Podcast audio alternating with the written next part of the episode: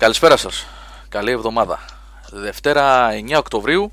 Webcast Game Over GR και μεγάλη παρέα πάλι στα μικρόφωνα. Σάβας.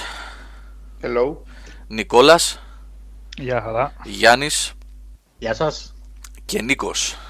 Θέλω και με άμελες Νικόλα. Νικολή σε λέω εσένα. Αν το έχεις προσέξει, Νικολή σε λέω. Κατάλαβα, ναι, Νικολής. Ο Νικολής ο Πλωμαριτέλης. Η, η τεράστια φυσιογνωμία από τη Μυτιλίνη. Λοιπόν, ε, γεια σας παιδιά, καλησπέρα. Βλέπω τα παλικάρια στο chat. Σύντροφοι και συναγωνιστές. Γεια σου, Ρετζέ Συντέντον. Ναι, Όντως, σύντροφοι και συναγωνιστέ. Λοιπόν, ε, καλώς ήρθατε. Έχουμε να πούμε. Συναγωνιστές, όχι. Συναγωνιστές. Συναγωνιστές. Ναι, ναι, ναι. ναι. Η Γερμανία είναι ο Γκέολιν 81. Λοιπόν, γεια σου Γιώργο, καλησπέρα. Ε, Μιας και βλέπω τον Γιώργο εδώ στο chat, να πω παιδιά ότι αυτή την εβδομάδα θα μου δοθεί ευκαιρία να ετοιμάσω τα πακετάκια των νικητών διαγωνισμού PS4. Έτσι. Σας είχα ενημερώσει βέβαια και κατηδίαν με PM όλους, αλλά έτσι για να μην έχουμε και παράπονα. Ε, μέχρι Πέμπτη Παρασκευή θα τα έχετε στα χέρια σας. Στην κονσόλα ο Γιώργος που είναι ο νικητής και τα υπόλοιπα παιδιά τα παιχνίδια τους. Λοιπόν, ε, εδώ είμαστε. Να τα πούμε σήμερα. Έχουμε και για παιχνίδια να πούμε και για ταινιούλες και για σειρές. Διάφορα όπως κάθε εβδομάδα. Έχουμε και γκρίνια. Έχω και νεύρα εγώ σήμερα. Έχω δει. τα λέγαμε λίγο πριν εδώ με τα παιδιά. Θα κάτσουμε να τα συζητήσουμε. Ε, θέλω να ακούσω πάρα πολύ τις γνώμες των παιδιών για αυτό το θέμα ε, που λέγαμε πριν από λίγο και θα σας πούμε τι είναι. Και θέλουμε και τις δικές σας γνώμε να γράψετε και στο chat. Αν και περιμένω ότι θα πείτε, απλά να δούμε αν υπάρχει κανένα αντεπιχείρημα σε όλο αυτό το πράγμα που επικρατεί. Δεν είδες PM, συγγνώμη ρε Γιώργο, δεν σου ήρθε το PM. OK, okay, συγγνώμη για την παρένθεση, παιδιά, αυτή που μιλάω στο Γιώργο τώρα. Ε, Γιώργο, ναι, μέχρι τέλος εβδομάδας θα έχεις την κονσόλα σου. Sorry γι' αυτό. Sorry. Λοιπόν, πρώτα απ' όλα, τι κάνετε, παιδιά; να, να ηρεμήσω λίγο, γιατί έχω φουντώσει εγώ από το μεσημέρι. Θα κάνω σκορδό, να πέσει λίγο εκεί. ναι. Θα μου πει ο Σάβα τι πρέπει να κάνω. Όχι, δεν έγινε τίποτα, ρε. Είναι κάτι που αφορά όλους μας ως gamers. Έχει γίνει λίγο χαμός τις τελευταίες μέρες. Το παρακολούθησα πάρα πολύ με το Σαββατοκύριακο, το έψαξα και είδα ότι ε, έχει ξεφύγει λίγο το πράγμα με τελευταίους 3-4 τίτλους και υποθέτω θα μας έρθουν και περισσότερο. Μιλάω ε, για τα microtransactions, τα DLCs, τα loot boxes, τα loot crates, τα, όλα αυτά τα πράγματα. Τα loot, όχι cranes, δεν είναι cranes. Γεράνι. Γεράνι, αυτό είναι άλλο. ναι. Ε, αφορμή ήταν η ιστορία με το Forza 7, αλλά το Forza 7 δεν είναι και ε, ο, ο, ο, πώς να το πω, μεγάλος κακός της ιστορίας του παγού. Ναι. Ε, το τι επικρατεί με NBA, το τι επικρατεί, είδαμε τι έγινε με την πέτα του Battlefront 2. Τε, ρε, τι γίνεται. Θα τα πούμε τώρα εδώ με τα παιδιά. Θα τα προσπαθήσουμε να τα βάλουμε σε μια σειρά, να τα συζητήσουμε λιγάκι. Και θέλουμε και τις γνώμες σας. Λοιπόν, ε, επειδή σας έχω πήρα, πήρα, πήρα λίγο από τα μούτρα, από πού θέλετε να ξεκινήσουμε. Σάβα, Νίκο, Νικολή και Γιάννη. Σάβα, Νι, Νικόλα, Νικολή και Γιάννη. Μάνο, γιατί γελάει με GT σπόρο ο κόσμος, τι έχει γίνει; Ξεκίνησε αυτό το τετραήμερο. Οι σερβέρες δεν δουλεύουν, ρε. Δεν δουλεύουν. Σήμερα, κοιτά, το παιχνίδι ήταν διαθέσιμο για να το κατεβάσεις από νομίζω την Παρασκευή. Αλλά σήμερα είχαν πει ότι θα ξεκινήσουν οι servers. Σήμερα εγώ που μπήκα το απόγευμα δούλευαν κανονικά. Ε, ξέχασαν. Ρε τι έχουν πάθει, όχι, τι γίνεται ρε. Έτσι, είχαν ανακοινώσει ότι δεν θα δουλεύει το Σαββατοκύριακο το η σερβερ. Μήπως μπερδεύονται τα παιδιά. Α, τώρα τίποτα. Δεν ξέρω, OK. Okay. Ε, εντάξει, είναι, είναι τσάμπα η beta φαντάζομαι, έτσι δεν είναι ρίχτη πληρώσει κανένα θα παίξει την beta. Όχι, όχι. Oh, Μα ναι, ούτως ή άλλως, όταν, Νίκο, όταν πας να το κατεβάσεις, το πρώτο που σου λέει είναι ότι αποδέχεσαι ότι οποιαδήποτε στιγμή παίζεις το παιχνίδι, ναι. μπορεί να, να δεχτείς είτε update, είτε ε, εντάξει, απώλεια δεδομένων, είτε να μην ε, παίζει το παιχνίδι. Πιο, πιο ελαστική με κάτι τέτοιο, έτσι, δεν είναι... Γι' αυτό το, είναι η beta. Το θέμα όμως είναι ότι έτσι όπως έχει μεταμορφωθεί πλέον το παιχνίδι, ναι. νομίζω ότι όταν πέφτουν οι server δεν μπορείς να κάνεις τίποτα. Εγώ κάτι τέτοιο έχω καταλάβει. Δεν ξέρω και ο Χρήστος αν είναι μέσα που σίγουρα το έχει... Ο Χρήστος το παρακολουθεί, το, πράγμα, ναι. ναι. το παρακολουθεί ναι. τον Grand Turismo από όταν έγινε διαθέσιμα τα, η beta και τα λοιπά, θα κάνει και το review το παιδί όταν mm. θα έρθει η ώρα. Και ο, και ο Amiga λέει, τίποτα δεν κάνεις έτσι. Δηλαδή, ναι. ούτε, ούτε offline δεν μπορείς να παίξεις. Ναι, εντάξει, είναι ένα, μα είναι social racer με ένα έτσι τυπικό ας πούμε τέλος πάντων campaign, campaign ένα single player mode. Έχει, έχει ναι. δύο modes Γιώργο, ναι. το ένα είναι το arcade και το άλλο το campaign. Το ναι. campaign στην ουσία είναι τα διπλώματα και κάποια challenges που έχει ναι. Ε, προκαθορισμένα, έτσι, να περάσεις ας πούμε τέσσερις αντιπάλους σε μισή διαδρομή, ε, ξέρεις, παρόμοια τέτοια πραγματάκια. Το arcade είναι κλασικά, μπαίνεις σε μια πίστα, διαλέγεις αντιπάλους ή κάνεις time trial ή drift κτλ. Και μετά είναι το online που εκεί φαίνεται ότι έχουν δώσει και τη μεγαλύτερη βαρύτητα. Ναι, μα social racer θα είναι. Τα tournaments παγκόσμια, το e-sport, το πράγμα το ε, Απλά προφανώς η γκρίνια τώρα και η δικαιολογημένη έτσι είναι ότι όταν δεν είναι online server δεν μπορείς να παίξεις κάτι που έχεις αγοράσει ακόμα και αν έχει offline περιεχόμενο. Καλά, το ότι την φάγαμε με το Always Online που ε, σταυρώσαμε τη Microsoft όλοι, ε, τέλος πάντων, όλοι, οι περισσότεροι τέλος πάντων τη σταύρωσαν, και εμείς και άλλοι τέλος πάντων δεν ξέρω ποιοι, ε, το φάγαμε κανονικά και δεν το πήραμε και χαμπάρι, έτσι. Μπήκε γλυκά γλυκά σιγά σιγά. Πολύ, πολύ βελούδινα, πολύ βελούδινα. Έχει κάτι, υπάρχουν κάτι τζέλ λέει που βοηθάει. Τι τζέλ εδώ έγινε χειρου, χειρουργείο χωρίς αναισθησία. ναι, ναι. Τέλος πάντων, ε, πάμε να τα βάλουμε λίγο με τη σειρά εδώ και το Grand Turismo θα τα πούμε παιδιά, έχει ακόμα καμιά 15 μέρες νομίζω που έχει γύρω στα τέλη του μήνα κυκλοφορεί. Ε, αν οπότε... εξαιρέσουμε πάντως αυτό το κομμάτι, δεν ξέρω αν το έχει δει κάποιος άλλος, ε, εγώ δεν έμεινα ικανοποιημένος ακόμα πούμε, και από τη δομή του παιχνιδιού όσον αφορά ας πούμε ότι δεν έχει μοντέλο ζημιών. Είναι μόνο κάτι γρατζουνιές, ούτε καν ας πούμε βαθουλώματα δεν έχει πλέον. Ούτε καν, ναι. ναι. ναι. Οι πίστες είναι λίγο πιο καθαρές από ό,τι ήταν στο PlayStation 3. Εντάξει, τα αυτοκίνητα όντως είναι εντυπωσιακά και εκεί φαίνεται ότι έχουν δώσει δουλειά, αλλά εξού και ο μειωσμένος αριθμός. Λοιπόν, στις 18 λέει ότι. Ευχαριστώ, Ράγκελε. 18 Οκτωβρίου κυκλοφορεί το Grand Turismo. Εδώ τώρα είναι πολύ ωραίο αυτό που λέει ο Γιάννης, ταιριάζει με τη συζήτηση που θα ήθελα να κάνουν τα παιδιά εδώ πέρα, να κάνουμε όλοι μαζί. Ε, πρακτικά λοιπόν έχουμε μια μηχανή στο Grand Turismo, έτσι παίρνουν την ευκαιρία από τον Grand Turismo, τώρα θα το αναπτύξουμε σε, και σε άλλα παιχνίδια. Έτσι, έχουν μια μηχανή ε, η οποία δεν, προφανώς δεν γράφτηκε τώρα για τον Grand Turismo Sport. Είναι μια τεχνολογία η οποία είναι ζωντανός οργανισμός, όπως είναι όλες αυτές οι μηχανές γραφικών και οι τεχνολογίες που χρησιμοποιούν, γιατί δεν είναι μόνο μία μηχανή γραφικών που στείνει ένα παιχνίδι. Υπάρχουν μηχανές physics, υπάρχουν πάρα πολλά πράγματα από πίσω, netcodes κλπ. κλπ. Τα οποία υποθέτω ότι στην εποχή που ζούμε σήμερα δεν γράφονται από το μηδέν ε, για το χ ή το ψ παιχνίδι. Ε, έχει γίνει μια επένδυση χρόνια πίσω και θέλω να πιστεύω ότι αυτή η επένδυση και το μεγάλο μπαμ σε αυτά τα πράγματα έγινε στα χρόνια του 360 και του PlayStation 3 σε πολύ μεγάλο βαθμό. Ενδεχομένως και πιο πίσω, αν μιλάμε για Call of Duty. Ε, γιατί αυτοί που ξέρουν περισσότερο λένε ότι η μηχανή του Call of Duty ας πούμε είναι η μηχανή του Call of Duty 2, 3, η ίδια ακόμα και την ε, προσαρμόζουν κάθε φορά, τη βελτιώνουν, την κάνουν. Ας μας πει ο Θάνος που παρακολουθεί αν μπορεί. Λοιπόν, για να καταλήξω τώρα, έχουμε ε, κάποιες τεχνολογίες σε πολύ μεγάλο βαθμό, ε, είτε μιλάμε ακόμα και για open world παιχνίδια, εδώ θα μας βοηθήσει ο Σάβας, ε, με assets που ανακυκλώνονται και animations που ανακυκλώνονται και studios ολόκληρα που ανακυκλώνονται να κάνουν τα ίδια και τα ίδια ξανά. Η επένδυση έχει γίνει.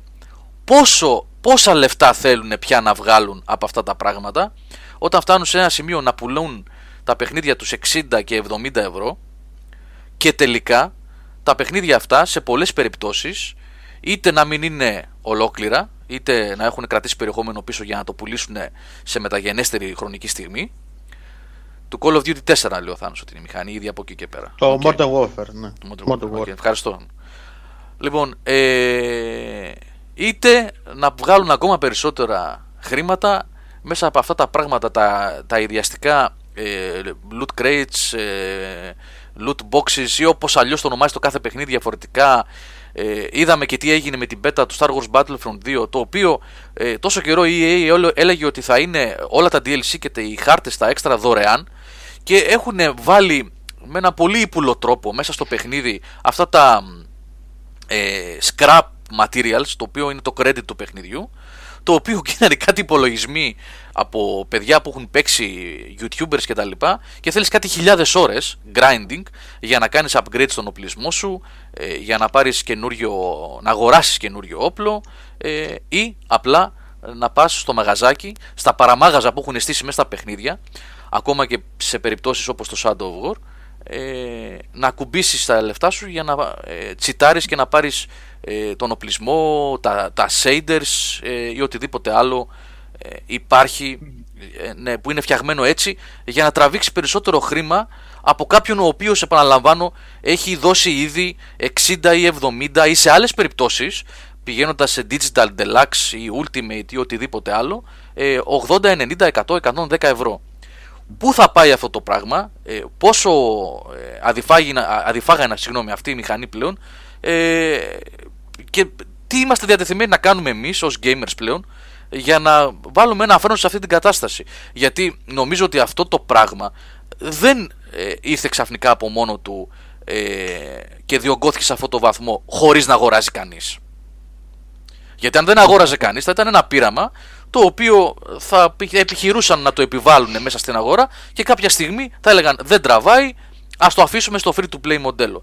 Δεν μπορεί... Ε, το... Ναι, έλα, ναι, ναι, μίλησα και πάρα πολύ στο... Ναι. Το πρόβλημα νομίζω με αυτό είναι ότι είναι πολύ ασφαλής επένδυση για κάθε εταιρεία να το κάνει αυτό. Γιατί δεν έχει κάποιο κόστος αυτό. Σου δίνει ψηφιακά όπλα τα οποία τα έχει φτιάξει έτσι κι αλλιώς για το παιχνίδι. Είτε για το single player, είτε για το multiplayer κτλ. Οπότε ακόμα και να ξυπνήσει ο κόσμος μία μέρα ας πούμε, και να πει μισή από εμάς που αγοράσουμε το παιχνίδι θα το μποϊκοτάρουμε το, τα loot boxes, δεν τους καίγεται καρφί. Ρε, αυτό που πρέπει να πούμε. Να το βγάλουν και ένας να πάρει loot boxes. Αυτό που πρέπει να πούμε εμείς, κυρίως τα νέα παιδιά που ενδεχομένως να μην το γνωρίζουν αυτό, είναι ότι όλα αυτά τα πράγματα που τώρα ζητούν χρήματα για να τα πάρουμε, να τα κάνουμε δικά μας, τα οποία ενδεχομένως πολλές φορές είναι και μέσα στο δισκάκι που έχουμε αγοράσει, ε, κάποτε τα παίρναμε έτσι κι αλλιώς δωρεάν. Δηλαδή τα skins, τους έξτρα χαρακτήρες, τα έξτρα χάρτες, reverse πίστες σε racing παιχνίδια, mirror δηλαδή πίστες κτλ. Αυτά ήταν καλούδια τα οποία ξεκλείδωνες όταν παιδευόσουν να βγάλεις το παιχνίδι για παράδειγμα στο hard mode ας πούμε. Ολοκλήρωσες το παιχνίδι στο hard και θα σου ξεκλειδώσω και 5 skins για το χαρακτήρα σου ή έξτρα χαρακτήρες που έχουν εμφανιστεί στην πορεία του παιχνιδιού. Παίξε ως τάδε, παίξε ως τάδε κτλ. κτλ. Αυτά ήταν δεδομένα πράγματα μέχρι πριν από 10 χρόνια. Και ίσως και λιγότερο. Επίση, η δικαιολογία αυτή που υπάρχει πλέον για τα microtransactions που σου λένε το φτιάχνουμε δίθεν το παιχνίδι για όσους δεν θέλουν να πληρώσουν, αλλά δίνουμε την επιλογή στον παίχτη να πληρώσει και να τα αγοράσει αυτά για να προχωρήσει πιο γρήγορα. Αυτό, και αυτό... αυτό ήταν κάτι που υπήρχε έτσι, πέραν από το γελίο του πράγματος της δικαιολογίας. Άμα ήθελε ο άλλος όντως να δώσει επιλογή, θα βάζει cheat codes κτλ. Θα σου βγουν βέβαια κάποιοι άλλοι και σου πει άμα βάλεις cheat code, χαλά την εμπειρία του παιχνιδιού. Αυτή είναι τελικά μεγάλη παγίδα. Όμως και... Ποιο είναι, ναι, ναι. Αυτό το αν θες το κάνεις τελικά είναι μεγάλη παγίδα. Είναι μεγάλη παγίδα γιατί είναι ένα ωραίο παράθυρο για να περάσεις σιγά σιγά αυτά που θέλεις. Δεν θα έπρεπε να υπήρχαν. Δεν υπάρχει λόγος να υπάρχουν. Κάναμε μια συζήτηση. Παιδιά, έχω μακρηγορήσει και συγγνώμη, θα πάρει το λόγο αμέσως και το κλείνω εδώ. Με τα παιδιά που παίζαμε Destiny το Σαββατοκύριακο. Το Σάββατο, μάλλον, γιατί την Κυριακή δεν έπαιξα καθόλου. Λοιπόν, και ήταν ο Θάνος ε, στο, στο πάρτι, ο Πάνος και άλλα παιδιά τέλος πάντων που παίζαμε. Ε, και λέγαμε ότι. και σωστά λέγανε τα παιδιά ότι τα microtransactions στο Destiny ε, δεν επηρεάζουν το gameplay. Είναι καθαρά κοσμητικά. Έτσι, είναι shaders, είναι τέτοια πράγματα τα οποία πρακτικά έχουν μπει εκεί ως παραμάγαζο για να τσιμπήσει κάποιος και να πάει να αγοράσει για να φτιάξει το χαρακτήρα του. Είναι έτσι όπως τα λένε. Δεν επηρεάζουν το παιχνίδι αυτό καθ' αυτό. Τίποτα δεν αλλάζει στο Destiny. Είτε αγοράσεις 5 shaders, είτε, αγοράσεις, είτε, είτε να αγοράσεις καθόλου. Δεν θα έπρεπε να υπήρχαν. Ποιος ο λόγος, γιατί τους shaders τους έχεις κάνει once off, γιατί οι shaders στο Destiny 2, σε αντίθεση με το πρώτο, όταν χρησιμοποιηθούν, αναλώνονται, καταναλώνονται, χάνονται, εξαφανίζονται.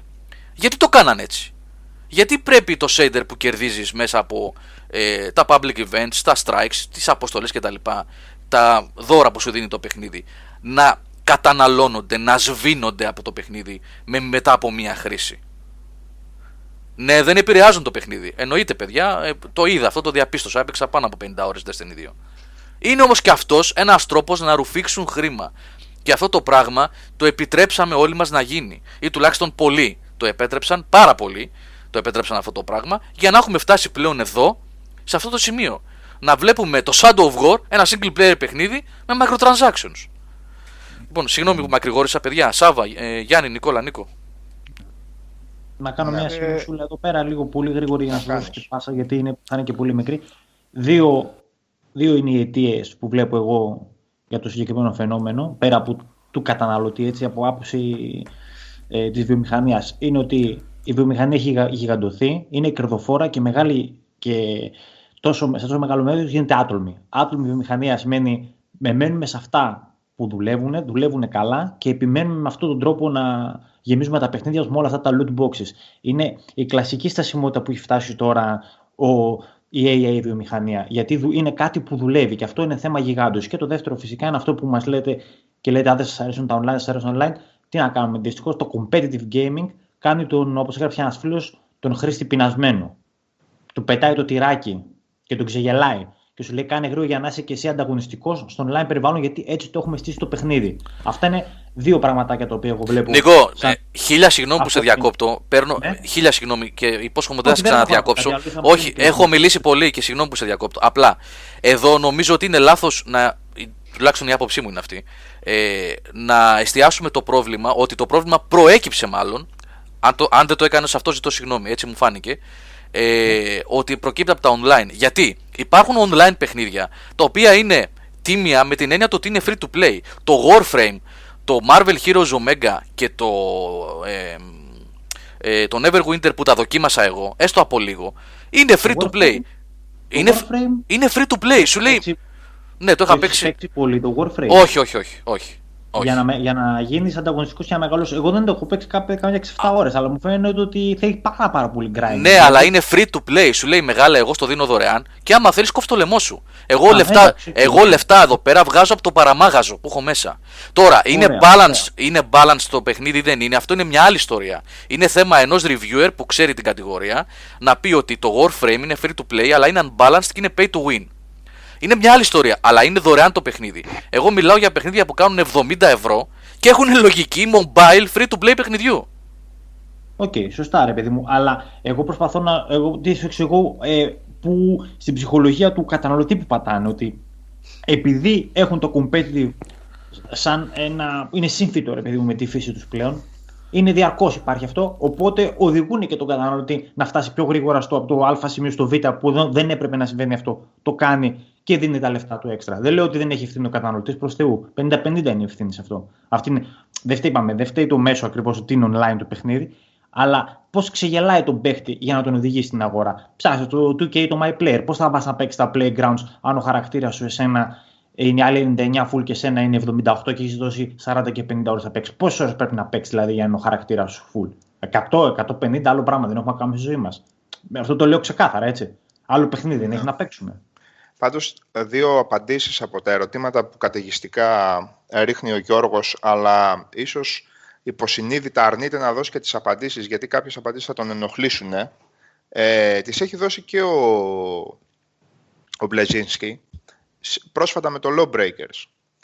Η πρώτη, η πρώτη απάντηση ήταν όταν, ε, που έδωσε ο Μπλεζίνσκι ήταν όταν πρώτο ανακοίνωσε την δημιουργία της εταιρείας του, τότε που είχε αποχωρήσει από την Epic, και είχε πει ότι από εδώ και πέρα εγώ θα φτιάξω παιχνίδια όχι για να δείξω τον κόσμο πώς θα παίξει, διότι η ερώτηση του δημοσιογράφου δεν θυμάμαι που μιλούσε, ήταν πώς νιώθει που καθόρισε ένα είδος gameplay, το καθιέρωσε με το Gears of War. Και είπε ο Μπλεζίνσκι ότι από εδώ και πέρα εγώ, με το νέο μου στούντιο, με τη νέα μου ομάδα, τώρα που λειτουργώ ανεξάρτητα και είμαι ελεύθερο πουλί και όχι κορόιδο στο κλουβί, θα, θα δημιουργώ παιχνίδια σύμφωνα με το πώς παίζει ο κοσμος Δηλαδή, θα ακολουθήσω τη συνήθεια του κόσμου. Η συνήθεια του κόσμου, παιδιά, άρχισε να αλλάζει όταν μπήκαν και άλλα πράγματα. Σε αυτό που εμείς κάποτε νομίζαμε ότι είναι μία επτασφράγιστη και οχυρωμένη φουσκίτσα ο gaming κόσμος. Αυτό θέλω να σας πληροφορήσω ότι έχει λήξει εδώ και πάρα πολλά χρόνια. Έχει τελειώσει αυτό το παραμύθι.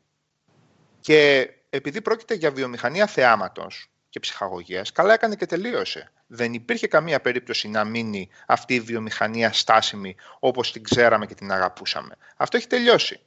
Εγώ έχω συμφιλειωθεί απολύτως με αυτή την ιδέα.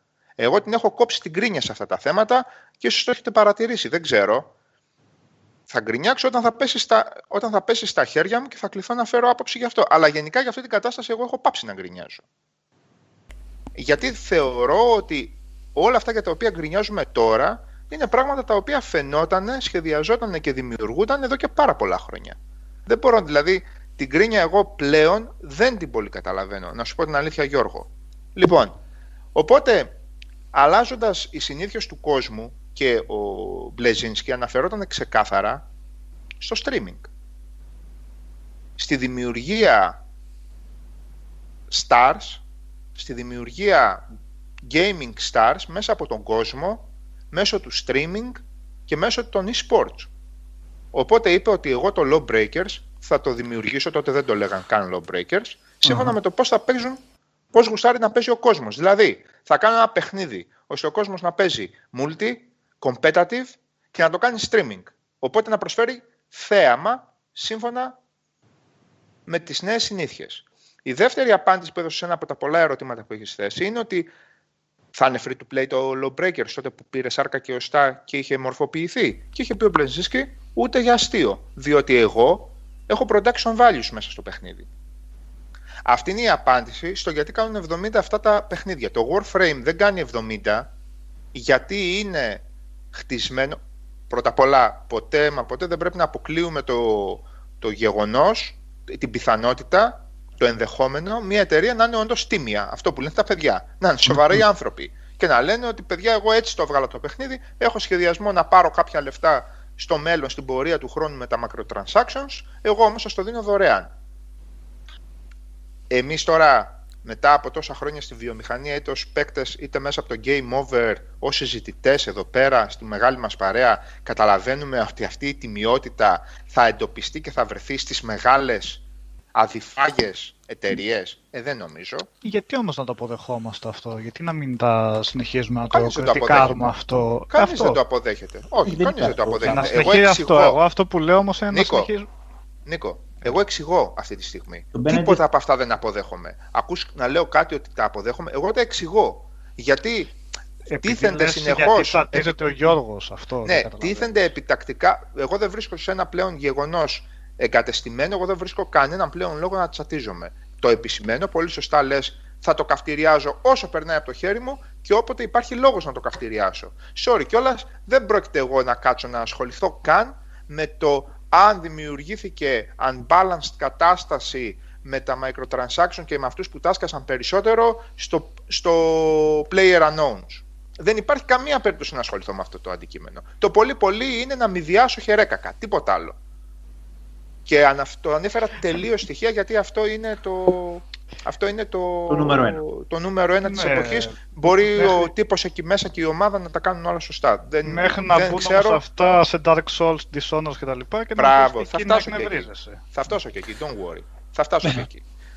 Ε, οπότε, έχεις ας πούμε τις έντιμες, ας πούμε, δεν ξέρω καν αν υφίσταται αυτή η έννοια. Εταιρείες που θα προσφέρουν ένα Path of Exile ελεύθερο και παίξει εσύ με τις ώρες μετά και άμα γουστάρεις, πες ότι ρε αδερφέ, εγώ έπαιζα εδώ πέρα 700 ώρες, έχεις κάνει παιχνιδάρα, θα σου σκάσω και 15 ευρώ έτσι να γουστάρεις. Λοιπόν, και έχεις και τις άλλες που θα σου το πούνε το ίδιο το σκάσε 15 ευρώ, 20 ευρώ, 100 ευρώ, αλλά μεγάλε θέλεις και Star Wars skin.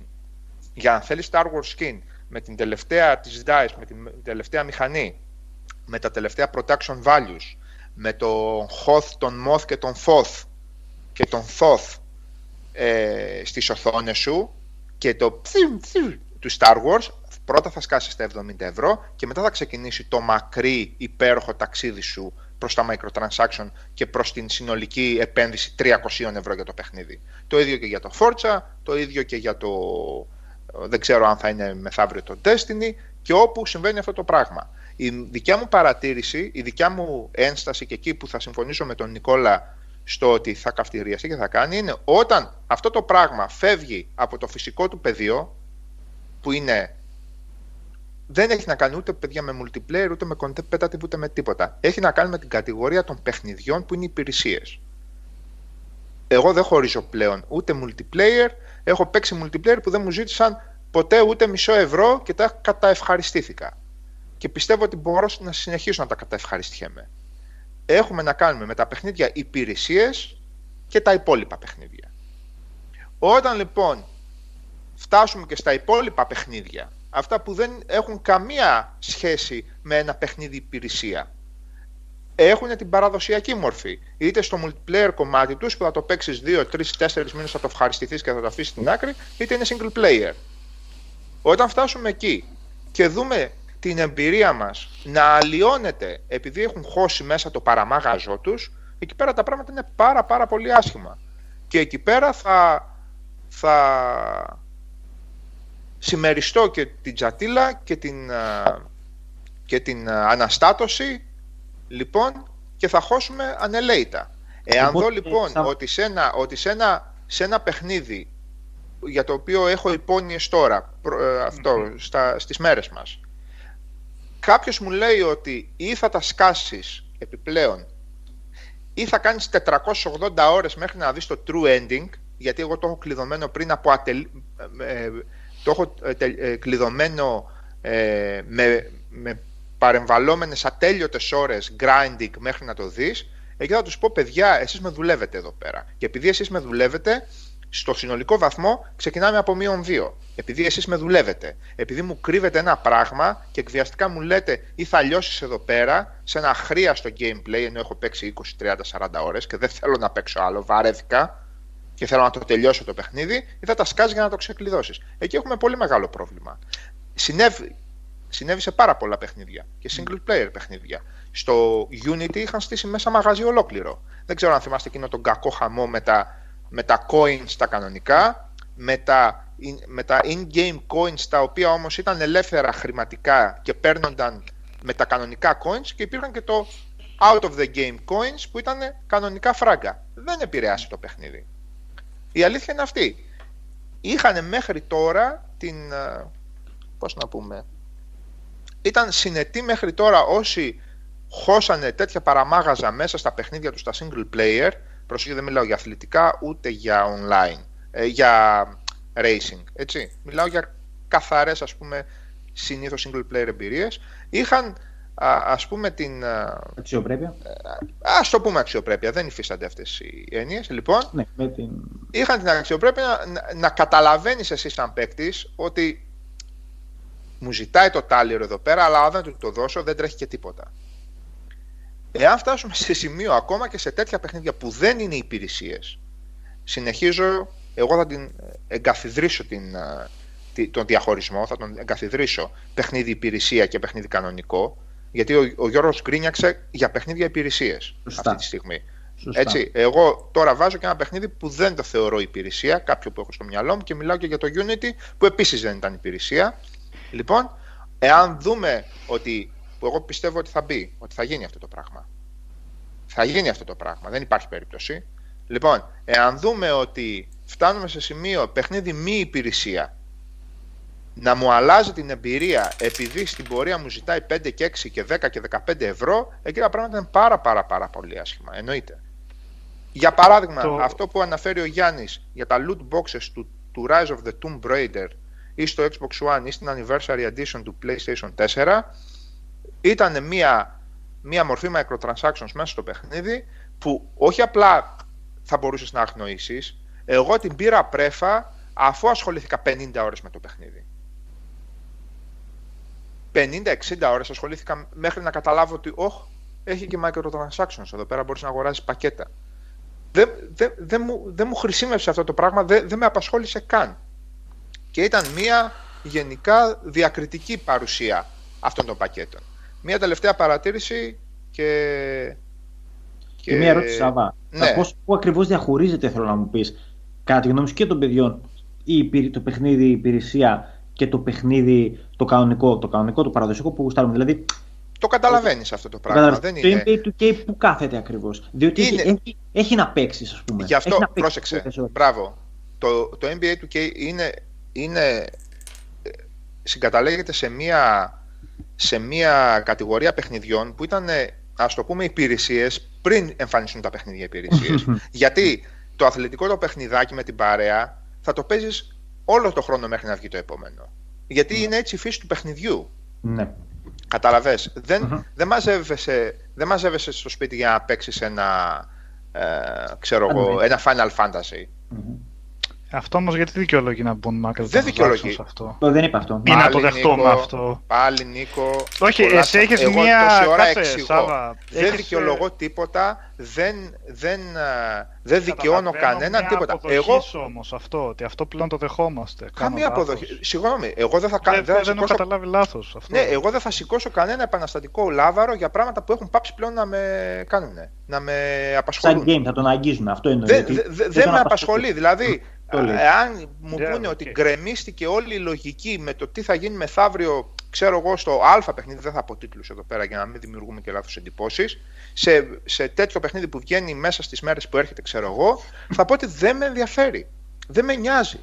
Βάλατε χεράκια, βγάλατε ματάκια. Δηλαδή είναι πολύ απλά τα πράγματα. Να πω λίγο, δεν, δεν θα κάνω εγώ ναι. αυτή. Λοιπόν, να, να πω... πριν την ερώτηση, όχι θα τελειώσω. Πριν την ερώτηση του Νίκου ήθελα να πω και μία τελευταία γιατί αυτό μου φαίνεται ότι το ξεχνάμε λίγο. Λοιπόν, Θυμάστε ένα καιρό, έναν καλό καιρό πριν βγουν PlayStation 4 και Xbox One, ήμασταν σε εκείνο το μεταβατικό στάδιο που είχαν αυξηθεί πάρα πάρα πάρα πολύ οι φωνές στα παιχνίδια τα οποία κρατούσαν servers και ήταν online και αυτό που, που μετά έγιναν τα παιχνίδια υπηρεσίες.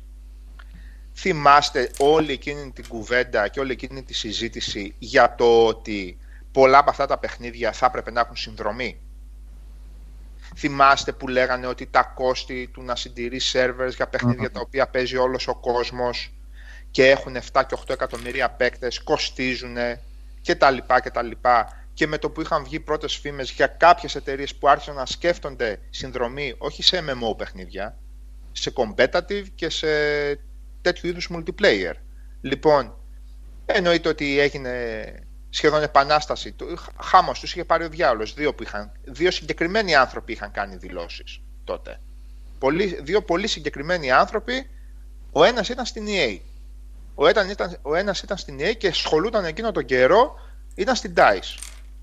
Δεν ήταν PR, ήταν ούτε creative director, αλλά ήταν μεγάλο κεφάλι. Λοιπόν, και μιλούσε για το τεράστιο κόστος της συντήρησης servers για τέτοιου είδους παιχνίδια.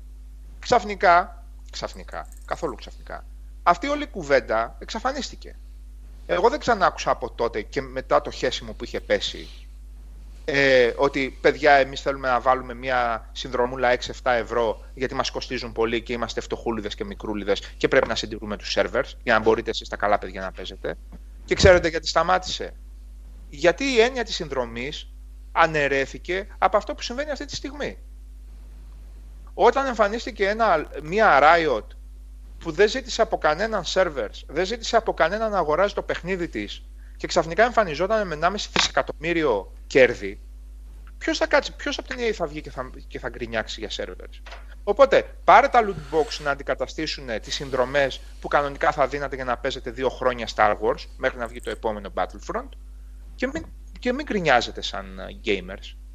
Αυτό είναι. Οι συνδρομές που δεν που δεν θελήσαμε τότε για τέτοιου είδους παιχνίδια, γιατί ήμασταν και της λογικής ότι εγώ μεγάλος σούσκασα το 50, θέλω να παίζω για τρία χρόνια. Θέλω να κάθεσαι εσύ από πίσω, να προγραμματίζεις, δεν ξέρω τι κάνεις στους σερβερ σου, να τρέχουν ομαλά, εγώ να παίζω για τα επόμενα τρία χρόνια. Αυτό μας τελείωσε, παιδιά. Αυτό το πράγμα, ένα περιβάλλον όπου η βιομηχανία μπορεί να γίνει βερά κερδοφόρα, αυτό μας τελείωσε. Και επειδή δεν πληρώνουμε τα 15 κάθε μήνα, σαν gamers, εγώ ούτως ή άλλως δεν τα πληρώνω, Λοιπόν, δεν τα πληρώνουμε τα 15 κάθε μήνα. Πάρε loot crates. Αυτό είναι, αυτή είναι η λογική. Σάβα, να, πω λίγο, να, να σου πω λίγο. Ε, πρώτα απ' όλα, η γκρίνια μου έχει να κάνει γιατί ε, το τελευταίο διάστημα ε, το πράγμα έχει γιγαντωθεί. Αρχίζει πλέον και επηρεάζεται ε, άλλου, άλλου είδους παιχνίδι. Έτσι, αυτό ακριβώς που είπες προηγουμένως δηλαδή, έχει αρχίσει να συμβαίνει. Δηλαδή, ε, θα το δούμε βέβαια και θα το δεις και εσύ όταν από μεθαύριο, την Πέμπτη, ε, τι ακριβώς συμβαίνει στο Shadow of War. Ε, συμβαίνει σε τεράστιο βαθμό στο Forza 7 Ε, το οποίο είναι μια παιχνιδάρα και μισή. Ωραία, λοιπόν, είναι ένα δεδομένο, είναι μια παιχνιδάρα με πολλή δουλειά, με πολύ το μεράκι, το ένα και το άλλο. Όταν όμως ε, έχει μια δομή το συγκεκριμένο παιχνίδι το οποίο σου λέει ότι ε, τους αγώνες ας πούμε έχει, έχει βγάλει από τα settings, πρόσεξε, από τα settings που υπήρχαν στο Forza Motorsport 6 τη δυνατότητα να δημιουργείς το δικό σου αγώνα έτσι, δηλαδή νύχτα με βροχή στην τάδε περιοχή κτλ. Και όλο αυτό έχει μπει random με loot crates. Το αν θα ξεκλειδώσει το night, ο νυχτερινός αγώνας, υπό ποιες συνθήκες κτλ. κτλ. Αυτό έχει επηρεάσει το παιχνίδι πλέον. Έχει επηρεάσει το παιχνίδι. Χιδαίο ακούγεται, μπράβο. Ναι. Είναι, λοιπόν, είναι εγώ γι' αυτό. Ναι, είναι μια χιδεότητα. Εγώ με την ευκαιρία του κειμένου του Γιώργου και των σχολείων που γίνανε από κάτω, έπαιξα το Σαββατοκύριακο πάρα πολύ τι έγινε με αυτό το θέμα. Γι' αυτό και έπεσα μετά. Ναι. Το ένα έφερε το άλλο. Δηλαδή, Forza, NBA 2K, Shadow of War, Battlefront 2. Ε, αυτό που είπες για τα production values ε, είναι πολύ σωστό. Ότι εγώ μεγάλε σου παίρνω ένα τέτοιο της Disney, έτσι, σου βάζω και τη Frostbite επάνω, ε, οπότε θέλω λεφτά για αυτά τα production. Ναι, δεν είμαι Warframe, θα σου ναι, πει το ναι. Battlefront. Ναι. Αυτό ναι. όμως ξέρεις τι γίνεται. Ε, πλέον το Battlefront 2 έτσι όπως φαίνεται, και αυτό κρατάω την επιφύλαξη εδώ, παιδιά, γιατί είναι νωρίς ακόμα, το παιχνίδι δεν έχει κυκλοφορήσει. Εγώ δεν αναφέρω, γι' αυτό εγώ δεν ναι. αναφέρω ονόματα. Ναι. Δεν, δεν ξέρω κιόλας, οπότε δεν θέλω να, να στιγματίσω συγκεκριμένα ναι. παιχνίδια με αυτά που λέω. Ναι. Ε, και δεν θα ήθελα να το κάνουμε και συνολικά. Έχει φτάσει λοιπόν ε, να δίνουν παιχνίδια κέλυφος ρε Σάβα. Ακόμα και με ψηλά production values. Ωραία. Ναι. Κατάλαβες. Ε, ναι. OK, okay, εντάξει, η Marvel έχει, το οποίο βέβαια δεν έχει καμία σχέση με production values, ε, έχει από την Gazillion το Marvel Heroes ε, Omega. Καμία σχέση στα production values. Είναι και αυτό όμως ένα κόστος από την Gazillion για τα δικαιώματα, για το ένα, το άλλο, τους ήρωες. Σαφώς. Έτσι. Δηλαδή, και ξεκίνησα και τη συζήτηση, αν θυμάσαι, με αυτό που είπε ο Γιάννης για τον Gran Turismo, ότι οι τεχνολογίες έχουν, είναι ήδη δημιουργημένες. Τίποτα δεν φτιάχνεται από το μηδέν πλέον. Τίποτα. Εντάξει, όμως εκεί Απόσβεση. την ώρα, Απόσβεση. σαν gamer, ζητάς τι, ας πούμε, ζητάς τα βιβλία εσόδων-εξοδών από την εταιρεία. Όχι, δηλαδή, όχι. τι θα σου πει η εταιρεία μαζί με την τιμή του παιχνιδιού. Όχι, όχι. Εγώ έδωσα τόσα για τη νέα μηχανή ή δεν έδωσα καθόλου. Όχι, όχι. Ναι, δεν εμείς το ξέρουμε αυτό. Μπορεί να το ναι. ξέρουμε και να ναι. λέμε καλά, ρε, ολόκληρη του K, ας πούμε, ολόκληρη Bethesda, δεν τρέπεστε που θα βγάλετε λεφτά για 20 φορά από ένα Skyrim με μια μηχανή και δεν καθίσατε, δεν βάλατε τον κόλλο σας κάτω με το 1 εκατοστό των χρημάτων που mm. βγάλατε προ Skyrim να κάνετε μια καινούργια μηχανή. Το ξέρω. Αυτό εννοώ. Ξέρω. Ότι είναι μια επένδυση. Εγώ σέβομαι το ότι ε, από, του, από, τα, από τους indie παραγωγούς ε, με ελάχιστες εξαιρέσεις, τέτοια επένδυση τύπου Frostbite δεν θα τη δεις. Άμα δεν μπουν τα δισεκατομμύρια της EA από πίσω που και για μια πενταετία να δουλεύει ένα ολόκληρο στούντιο με 250-300 άτομα, το αντιλαμβάνομαι. Και αντιλαμβάνομαι ότι πρέπει να βγάλουν λεφτά αυτοί οι άνθρωποι. Δεν είναι χομπίστες. Είναι εταιρείες τεράστιες. Χρηματιστήρια. Ναι, αλλά δεν βγάζουν λεφτά. Το, Α, το, μπράβο. Το, Α, αυτό λέω ότι. Αυτό το παίρνουν ακριβώς γιατί θα πουλήσει τρελά. Ακριβώς Κάποια στιγμή. Πολλαπλάσιες πωλήσεις από το Warframe. Τέλος ε, πάντων. Υπάρχουν πιο τίμοι νομίζω τρόποι για επίσης, Και επίσης αυτό που είπε. Ο... Ναι, συγγνώμη και κλείνω με αυτό. Ε, αυτό που κατά το Witcher είναι όαση, είναι περίπτωση. Είναι λίγο τρελή αυτή. Δεν ξέρω τι έχουν κάνει αυτοί και τι παίζει από πίσω. Τι έχουν κάνει ρε παιδιά. 2,3 ε, δισεκατομμύρια ευρώ το τέτοιο της, το πορτφόλιό της είναι αυτή τη στιγμή. Ναι, ενώ που τα βρήκαν τα λεφτά. Τα βγάζουν. Τα, τα βγάζανε. Κατά καιρούς τα βγάζανε. Ε, Έγινε η... Τα πήρανε δάνεια, θα κάνανε. Τέτοια είχαν παιδιά. Την, uh, από την Bioware είχαν αγοράσει την, uh, την Aurora. Και φθηνά την είχαν αγοράσει τότε. Την πρώτη. Δεν είναι ότι τη χτίσανε. Η Aurora είναι στο πρώτο Witcher. Στο πρώτο. Ναι. Τρία. Μέχρι να φτάσει στο 3, στο 3 στο 3 γιγαντώδη και βγάλανε λεφτά, ρε παιδιά. Μετά είχαν βγάλει. Βγάλανε λεφτά. Και από τον GOG, όπως λέει εδώ πέρα, ο JC Denton, σωστά. Έχουν και τον GOG, παιδιά. Πάει πολύ καλά τον GOG. Ναι, τι, εντάξει. Δηλαδή με άδειες τσέπες πήγαν στο 3. Ναι, ναι. Δεν πήγαν ναι, αλλά... Όχι, αλλά. Ναι, ε, Νίκο, το ίδιο θέλω να πούμε, έτσι. Ναι, ναι, ναι. Είχαν μια αλφα επιτυχία καλή το Witcher 1 και το Witcher 2. Και από εκεί και πέρα επενδύσαν αυτά τα λεφτά τους, κάναν κάτι εντελώς καινούριο Ωραία. Ε, κάνα και, και δικιά τους μηχανή καινούργια. Δεν, κάνω κάτι λάθος, Wizard, δεν θυμάμαι κάτι λάθος. Μπορώ να κάνω τόσο λάθος. Δεν νομίζω. Δικιά Τι θες να πεις όμως; Τι θέλω να πω; Κάνανε... Ότι τα, τα πολλά τα φράγκα τα βγάλανε με το Witcher 3. Αλλά ναι, για αυτό να δεν το ξέρω. Αυτό δεν το ξέρω. Σίγουρα είναι τα περισσότερα. Τα περισσότερα. Από την ναι. εκτίμησή ναι. μου. Αλλά δεν ξέρω νούμερα. Ναι. Ναι, δεν ξέρω σε τι οικονομική κατάσταση. Σίγουρα είχε μια αλφα άνεση έτσι, και, και πολύ μικρότερα κόστη που είναι στην Πολωνία. Δεκτό όλα αυτά. Ε, τα, τα δεχόμαστε αυτά. Αλλά ε, τα βγάλαν τα προλεφτά γιατί επενδύσανε πάνω σε αυτό. Ωραία. Αυτό όμως τι σημαίνει τώρα, τι, πού, ε, πού, πού θέλεις να καταλήξεις, ότι είναι ένα. Ε, τακτικές που κάναν οι άλλοι. Δηλαδή να χρεώνουν ε, ούτε transactions, είτε DLC της πλάκας, είτε δηλαδή κάναν μία τίμια προσπάθεια, φαντάζομαι. Όχι, αλλά βγάλαν και δικιά τους μηχανή, επενδύσαν και σε αυτό. Ναι, δηλαδή, ναι, ναι, ναι, γνωστά δεν είναι αυτά, ρε παιδιά. Πώς; Ότι, ναι, ναι, ότι μια εταιρεία της CDR Project πριν το Witcher 3 του μεγέθους της, το οποίο δεν ήταν ούτε EA, ούτε Bioware, ούτε τίποτα δεν ήταν ήταν σίγουρα ναι. σε μικρότερο επίπεδο, κατάφερε και το έκανε αυτό. Ωραία. Οπότε, ε, τι, όλοι με το σταυρό στο χέρι να ακολουθήσουμε το παράδειγμα τη. Δεν δουλεύει έτσι αυτή η βιομηχανία από ε, αυτό είναι το κακό. Αυτό όμως. Ε, Γι' αυτό όμως βλέπεις το Skyrim ναι. 10 φορές ρισκή. Κατάλαβες ότι δηλαδή πια πόσο βγαίνει αυτό το κόστος τεράστιο το οποίο δεν ναι, μπορεί. Ναι, ρε παιδί μου, το, το, το, το, αναρωτιόμαστε συνεχώς αυτό το πράγμα. και υπάρχουν ναι. και αυτά τα υπέροχα λαμπρά παραδείγματα επίπεδου ε, CD Projekt κτλ. που αποδεικνύουν ότι υπάρχει και ο σωστός, ενάρετος, άγιος, χριστεπώνυμος δρόμος, αλλά δεν γίνεται έτσι αυτή τη βιομηχανία. Καλά, χριστεπώνυμος δεν είναι. Έβγαλαν εκατομμυρία και ζεστά και άξια. Δεν είναι ότι. Ε, ε καλά, και οι χριστεπώνυμοι. Εκατομμυριάκια. Δεν είναι ότι το δώσανε για να σωθεί για να καταπολεμηθεί πείνα στην Αφρική μετά.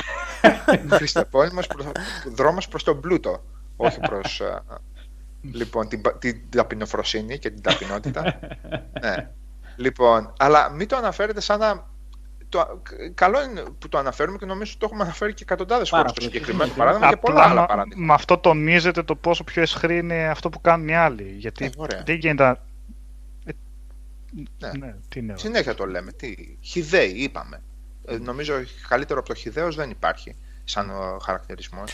Αυτό που τσάπα που πες για τους servers, αν δεν κάνω λάθος, δεν ξέρω ακριβώς το μοντέλο πώς λειτουργεί, αλλά υποτίθεται ότι εμείς πληρώνουμε Live Gold και PS Plus για τις, φάρμες, για τις φάρμες και μάλλον και για τις φάρμες των servers που διαθέτουν η Sony και η Microsoft στους developers. Έτσι. Δεν θυμάμαι ούτε μισή ανακοίνωση, ούτε μισό άρθρο που να επεξηγεί το πώς ακριβώς μοιράζεται η συνδρομή στο Gold και στο Plus και σιγά μην μία συνδρομή των 6 ευρώ μπορεί να κατανεμηθεί αν εγώ παίζω 5 παιχνίδια ή παίζω 105 παιχνίδια που χρειάζονται συντήρηση μέσα από το Plus. Δεν παίζουν αυτά τα πράγματα. Η δικαιολογία για να πληρώνεις. Πρόσεξε. Αυτά, ήταν, αυτά είναι εποχές live arcade τώρα. Έτσι. 2007 είναι αυτά δικαιολογίες. Δεν είναι δικαιολογίες.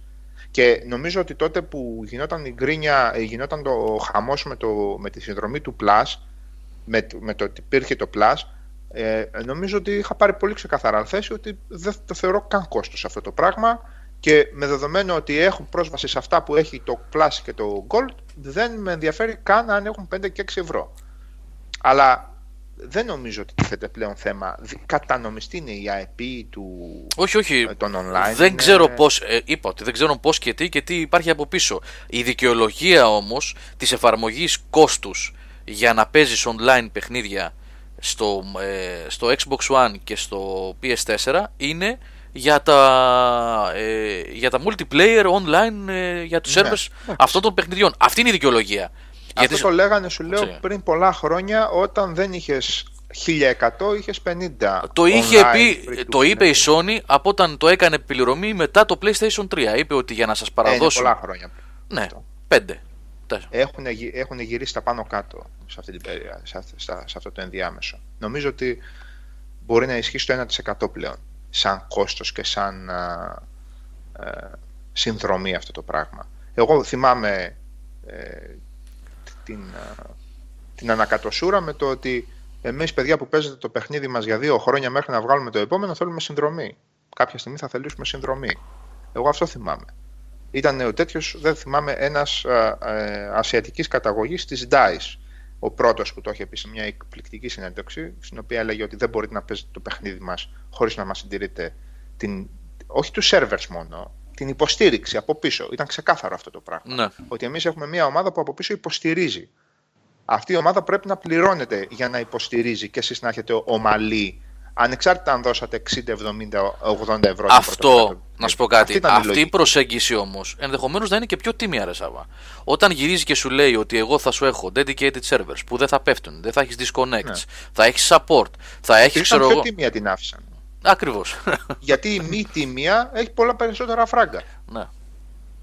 Το τίμια ήταν ότι 5 εκατομμύρια θα παίζουν με 7 ευρώ, 8 ευρώ συνδρομή στο παιχνίδι. Εκεί θα ήταν, δεν θα, μπορούσαν να ήταν παραπάνω. Ε, λοιπόν, 5, 7, 35, 3,5 εκατομμύρια, όταν από τα microtransactions μπορεί να βγάλουν 105 το μήνα.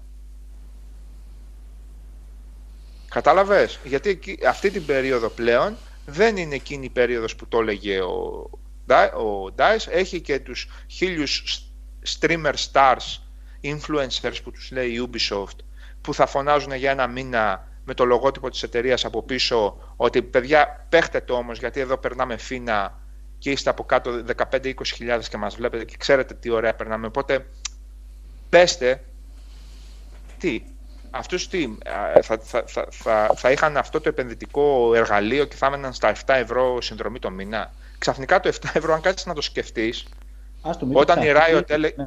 φαντάζει τρομερά ναι. μικρό ποσό πλέον. Αυτούς, για αυτούς μπορεί να ήταν υπερ, ε, υπερικανό να καλύψει τα κόστη και να δίνει έξτρα κέρδος, αλλά κοίτα πώς γύρισε η λογική ότι εγώ και το και το κόστος μπορώ να καλύψω και όχι να καλύψω το κόστος, να βγάλω τρεις φορές αυτά που έβγαλα στο ναι, ναι. του παιχνιδιού. Αυτό συμβαίνει.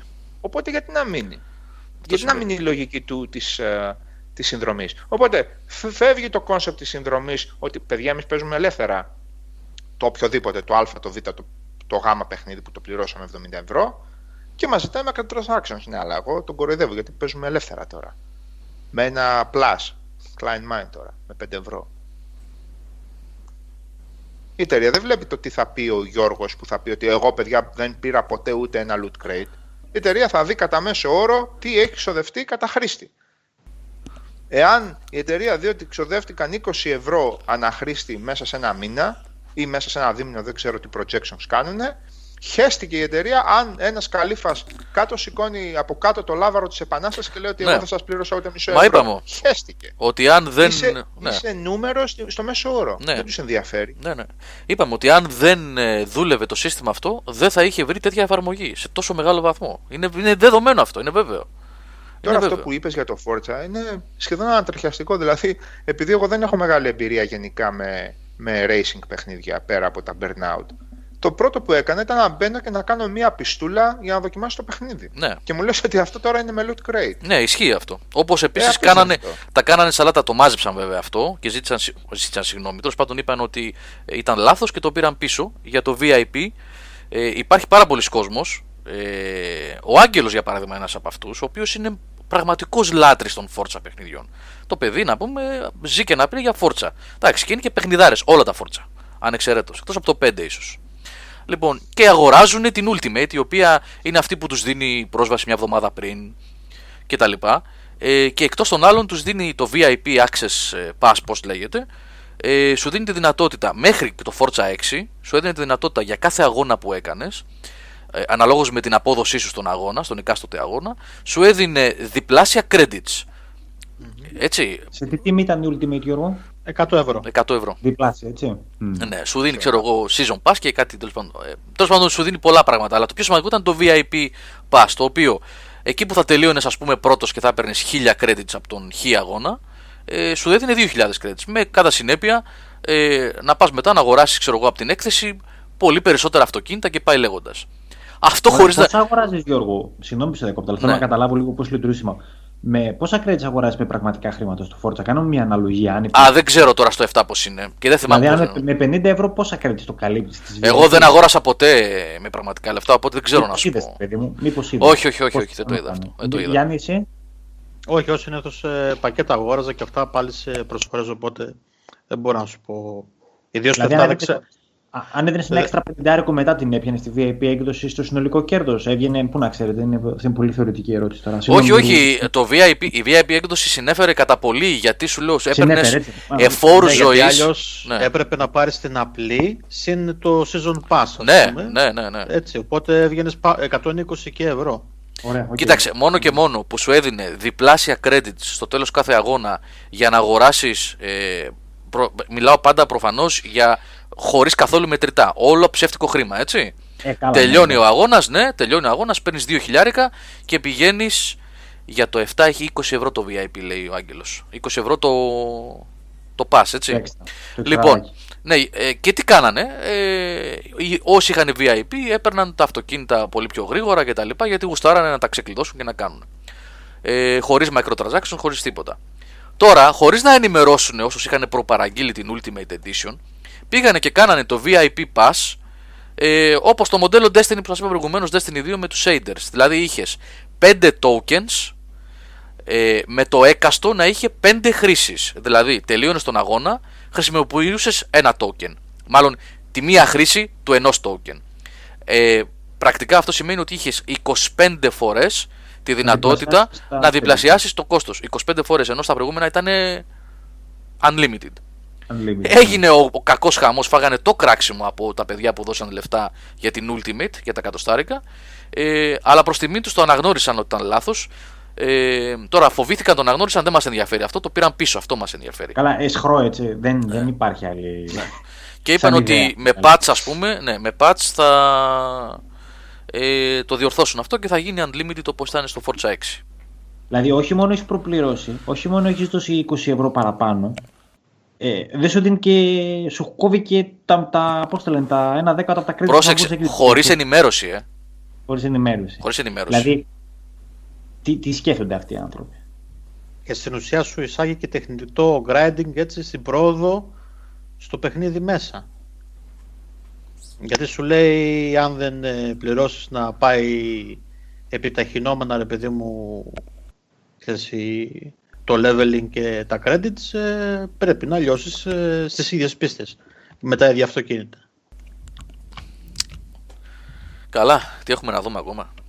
Είδα ένα βίντεο, τέλος πάντων, άστο τώρα, άστο, γιατί αυτό είναι για το Battlefront 2 πήγα να πω, αλλά επειδή αυτό είναι beta και το παιχνίδι δεν έχει κυκλοφορήσει ακόμα, θέλει ένα μήνα και νομίζω 17 Νοεμβρίου κυκλοφορεί, αν θυμάμαι καλά, κάπου εκεί τέλος πάντων, ή 7. Τέλος πάντων, έχει καιρό. Θα το δούμε αυτό αν θα έρθει η ώρα του. Γιατί είδα κάτι απίθανα πράγματα. Ότι τελειώναν τους αγώνες ο ένας με 50 kills, ο άλλος με, με 2 και παίρνανε τα ίδια credits γιατί τα credits μέσα στο παιχνίδι δεν έχουν κανένα νόημα αλλά έχουν τα scrap material τα οποία πρέπει να κάνεις χιλιάδες ώρες κάναν κάτι υπολογισμούς ότι χρειάζεσαι χιλιάδες ώρες grinding για να πάρεις το χ upgrade και το χ όπλο ε, ενώ ε, όταν θα μπορείς να το πάρεις ας πούμε με χρήματα πραγματικά το οποίο, τον οποίο, μάλλον το κόστος των οποίων δεν έχει ε, ανακοινωθεί ακόμα για να πάρεις scrap material δηλαδή το νόμισμα του παιχνιδιού ουσιαστικά για να ξεκλειδώσεις τα upgrades των όπλων, τα skins, τα poses ε, κτλ. Αλλά είπαμε, αυτό ακόμα δεν το έχουμε δει ολοκληρωμένο, οπότε ας περιμένουμε. Όπως επίσης και το Shadow of War που θα μας πει ο Σάβας την άλλη εβδομάδα, να είμαστε καλά. Θα μας πει περισσότερα γι' αυτό, γιατί λογικά εντός εβδομάδας θα το έχουμε. Αυτό. Το έχουμε στα χέρια μας. Επίσης, αυτό είναι ένα κλασικό παράδειγμα ε, ενός παιχνιδιού το οποίο είναι single player και φαίνεται ότι. Δεν έχει καθόλου multi το Shadow of War, έτσι. Νομίζω, δεν, νομίζω δεν, έχει. Δεν έχει. Νομίζω δεν έχει. Τέλος πάντων. Φλωμάρι. Δηλαδή τώρα εσύ ξέρεις τι θα πει κουκτσέλα. Η κουκτσέλα. Η ναι. κουκτσέλα χωρίς. Ε, ε, κάτσε χωρίς να δω. Κουκτσέλες βέβαια λέγανε και τις, ε, τα κουραδάκια τα... πώς τα λένε; Από τα προβατά. Ε, ναι, λένε και αυτά. Αλλά τώρα πρέπει αυτά που κάνουν μπαμπούμ στη φωτιά, ρε, πώς λέγονται; Όταν τα βάζεις, που εκρήγνεται. Τι καψούλια. καψούλια. Α, τα κουκουνάρια. Ξέρεις, α, ξέρεις ότι είναι κουκουνάρια, ε. Μπράβο, μπράβο. Η αλπούτζα τι είναι; Η ελπούτσα όταν τα δένεις στο γουρούνι, μου φαίνεται το τέτοιο το σκηνή. Αλλά τα ξέρεις. Ε. ε, είναι το... Δεν θυμάσαι το ελπουτζόθηκα που λέγανε. Ελπουτζόθηκα, πέφτω κάτω, το παιδί μου. Όχι, δεν το ξέρω. Ελπουτζώνουμε. Ελπουτζώνουμε. Είναι δεν τα γουρούνια ξέρω με το σκηνή και δεν μπορούν να περπατήσουν. Ναι. Μπράβο, Έχει, έχει πολλές τέτοιες ωραίες στο νησί. Αυτά είναι πλωμαριώτικα, παιδιά. Ε, ο, ο Νίκος είναι πλωμαριώτης, αλλά εντάξει. Ε, πώς λέμε, μοιράζονται λέξεις μεταξύ των, πώς τον λένε, των χωριών. Έχει κάποιες κοινέ. Ναι. Πολύ ωραία στολή φοράει αυτή η κοπέλα που φέρνει εδώ πέρα στο άρθρο. Πραγματικά πολύ ωραία στολή. Ε, το φθό δεν το ήξερα τι είναι τώρα που τα βλέπω. Το φθό. Που στηρίζω κατά μην παίζει δεν το ξέρω, όχι. Αυτή η Βέμπο είναι, ρε. Η Βέμπο είναι; Σοβαρά. Τα γουδάκια μου η Εμερσούδα. Για να το δω αυτό. Η Βέμπο είναι; Ναι, ρε. Νεαρή είναι εδώ. Α, τώρα είδε φωτογραφία, ρε Σοφία Βέμπο. Ναι, ναι, ναι. ναι. Ε, πολύ ωραία ενδυμασία. Αυτή είναι παραδοσιακή της Μυτιλίνης ή άσχετο; Δεν ξέρω. Ε, τώρα κάτι νησιώτικο. Γιατί, το, γιατί το έβαλαν συγκεκριμένα αυτά. Τώρα αυτό μπορεί να είναι και νησιώτικο. φαίνεται. Ναι, δεν πρέπει να είναι και νησιώτικο γιατί την βλέπω αυτή. Τι είναι. είναι. Δεν ξέρω. Θέλει loot crate για να πάει συγκεκριμένα. Δεν ανοίγει. Η default είναι γενικά νησιώτικη. Ε, δεν έχουμε πάθει. Λοιπόν, Πάντως, ε, έλα, Σάβα, ναι. άμα, άμα πιάσεις χωριό, ρε παιδί μου, και το χωριό που κατάγομαι και από εκεί, άμα πιάσεις και ντόπιους, δεν, δεν καταλαβαίνεις. Καλά. Και ναι, αντιλαμβάνεσαι ναι. τι λέω. Έτσι είναι στα ίδια επίπεδα. Δεν, δεν το πιάνεις. Εγώ, εγώ σου είπα και την άλλη φορά. Άκουσα. Ε, είχα καιρό να, να ακούσω δύο σχετιστινούς να μιλάνε μεταξύ τους σε καφέ εκεί πέρα που βρεθήκαμε και πραγματικά έστεισα αυτή και τους λέω παιδιά όταν καταλάβω κάτι θα σας κάνω νόημα, ναι. και είναι 20 χιλιόμετρα από εδώ, έτσι.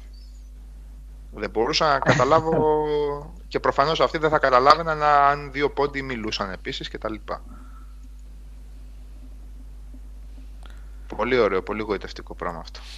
Ναι. Σας το έχω ξαναπεί ότι μπλοκάρει ο εγκέφαλός μου με αυτό το θέμα.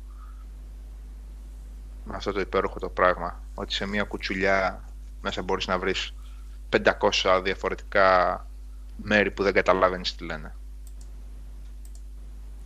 Φοβερό. Ωραία η φωτογραφία που έβαλες Hillmaster.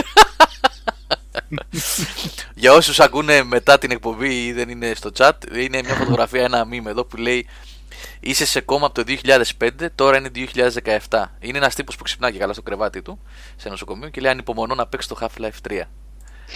Περίμενε λίγο. Θα ξαναπέσω σε κόμμα. Περίμενε λιγάκι. Ναι. Εντάξει, τώρα που λέγαμε μια, έτσι, μια λίγο τροφή για σκέψη, άμα θέλετε το συζητήσουμε κάποια φορά, το τι πέφτει, την αλλαγή που πέφτει λίγο με τα έσοδα των YouTubers στο YouTube έτσι, και το που στέλνει τις διαφημίσεις πλέον το YouTube στοχευμένες. Ότι σε φάση ένας ο οποίος βρίζει ή μπορεί να κάνει κάποια μη politically correct ε, σχόλια στο YouTube του, δεν θα πέσει από το διαφημιστή που διαφημίζει πάνες ή παιδικές τροφές ή το ένα ή το άλλο. Αυτό το έχετε πάρει χαμπάρι, τι γίνει; Ναι. Κατεβαίνουν δύο τα οποία δεν δίνουν κέρδη. Ε, μίλησα με κάτι παιδιά εδώ στην Αθήνα, πολύ διάσημους YouTubers Έλληνες ε, πριν από μερικές μέρες που είχαν κατέβει για μια έκθεση και μου εξήγησαν τι ακριβώς παίζει. Μου είπαν, όχι με εξήγησαν κάποια πράγματα γιατί πρέπει να είσαι YouTuber για να το καταλάβεις αυτό. Ε, υποθέτω, γιατί πρέπει να ξέρεις τα έσοδά σου κτλ. Ε, ναι, είναι λίγο, τους έχει κάνει ζημιά.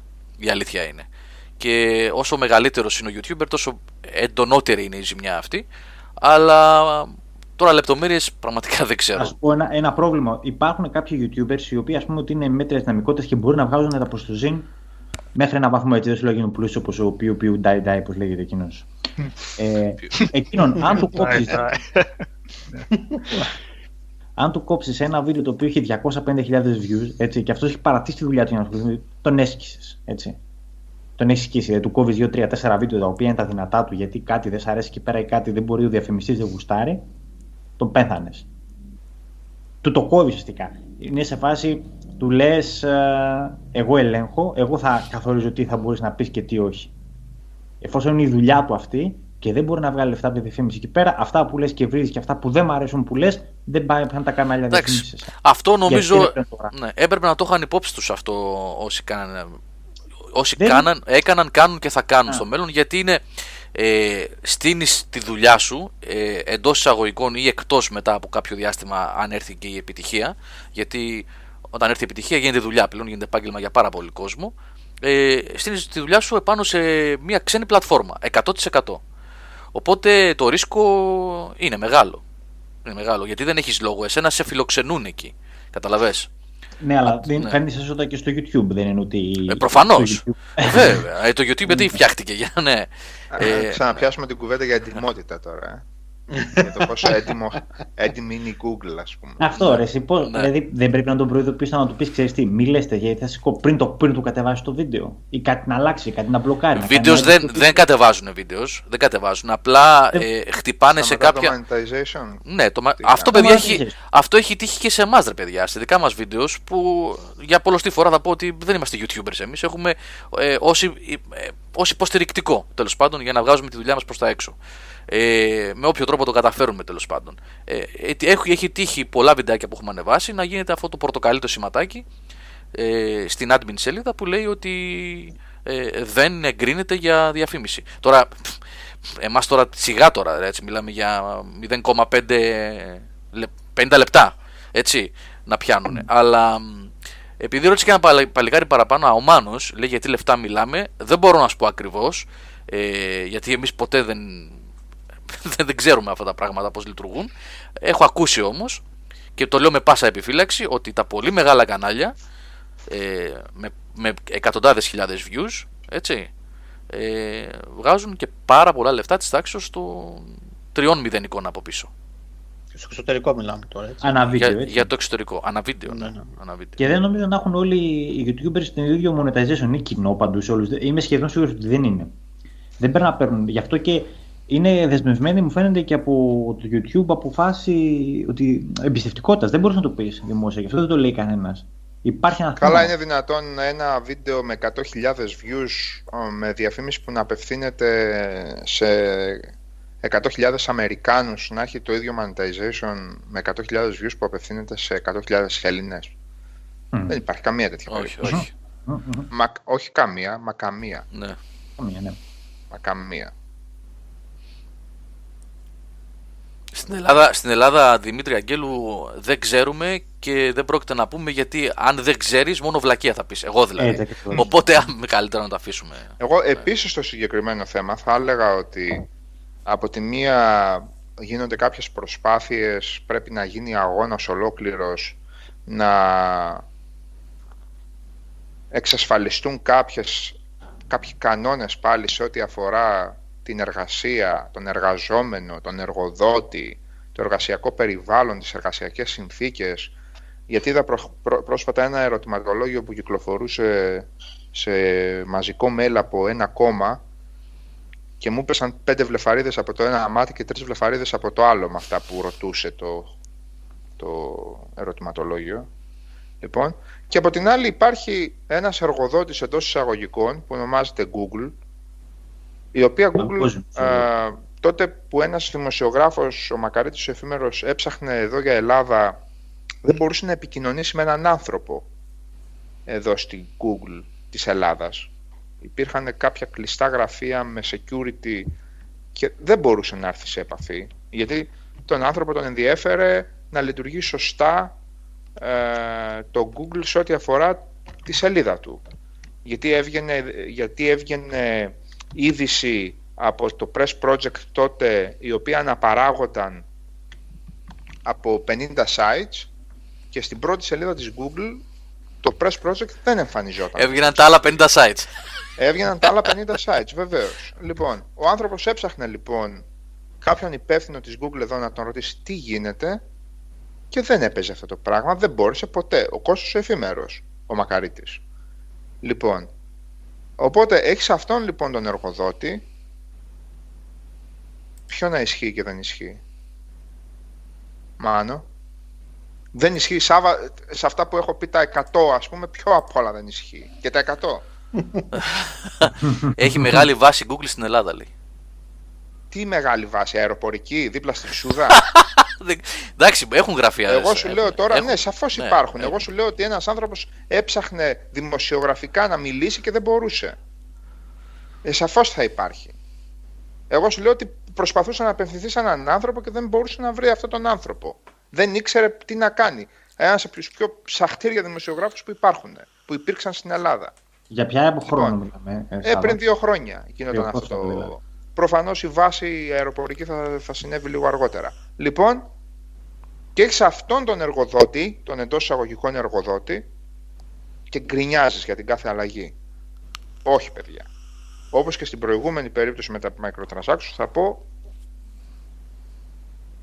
το πολύ καλό. Πού το λέγαμε αυτό, σε ποια τάξη το λέγαμε, ίσως τώρα το λέγαμε. Α πρόσεχες, θα λέγα εγώ δεν μπορείς να έχεις απαιτήσεις.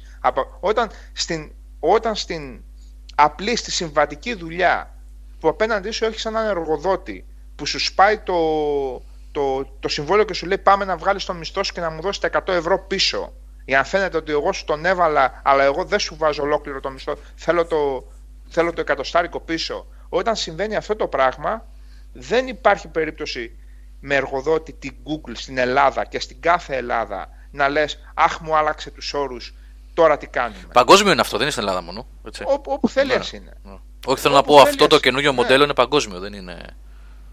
Μπαίνεις, κάνεις ένα κανάλι, αρχίζεις το monetization. Δεν ξέρω τι σκατά αρχίζει εκεί πέρα. Αλλά από πριν έχεις πατήσει accept σε ένα κατεβατό ναι.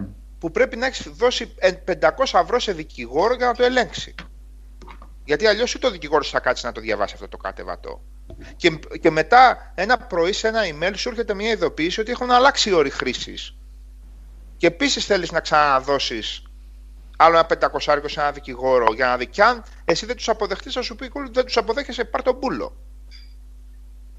Τι θα τους πεις; Οπότε, αν σου πει η Google ότι στο update που έκανα πριν, πριν 10 μέρες, εγώ άλλαξα αυτούς τους όρους για το monetization, εσύ γιατί βγαίνεις και κλαις; Τι λέμε τώρα, σοβαρά μιλάμε; Αυτή τη στιγμή το 90% του περιεχομένου που κάνει monetization στην Google είναι περιεχόμενο τρίτων, περιεχόμενο ε, YouTubers, οι οποίοι βασίζονται στη δουλειά και στον ιδρώτα τρίτων.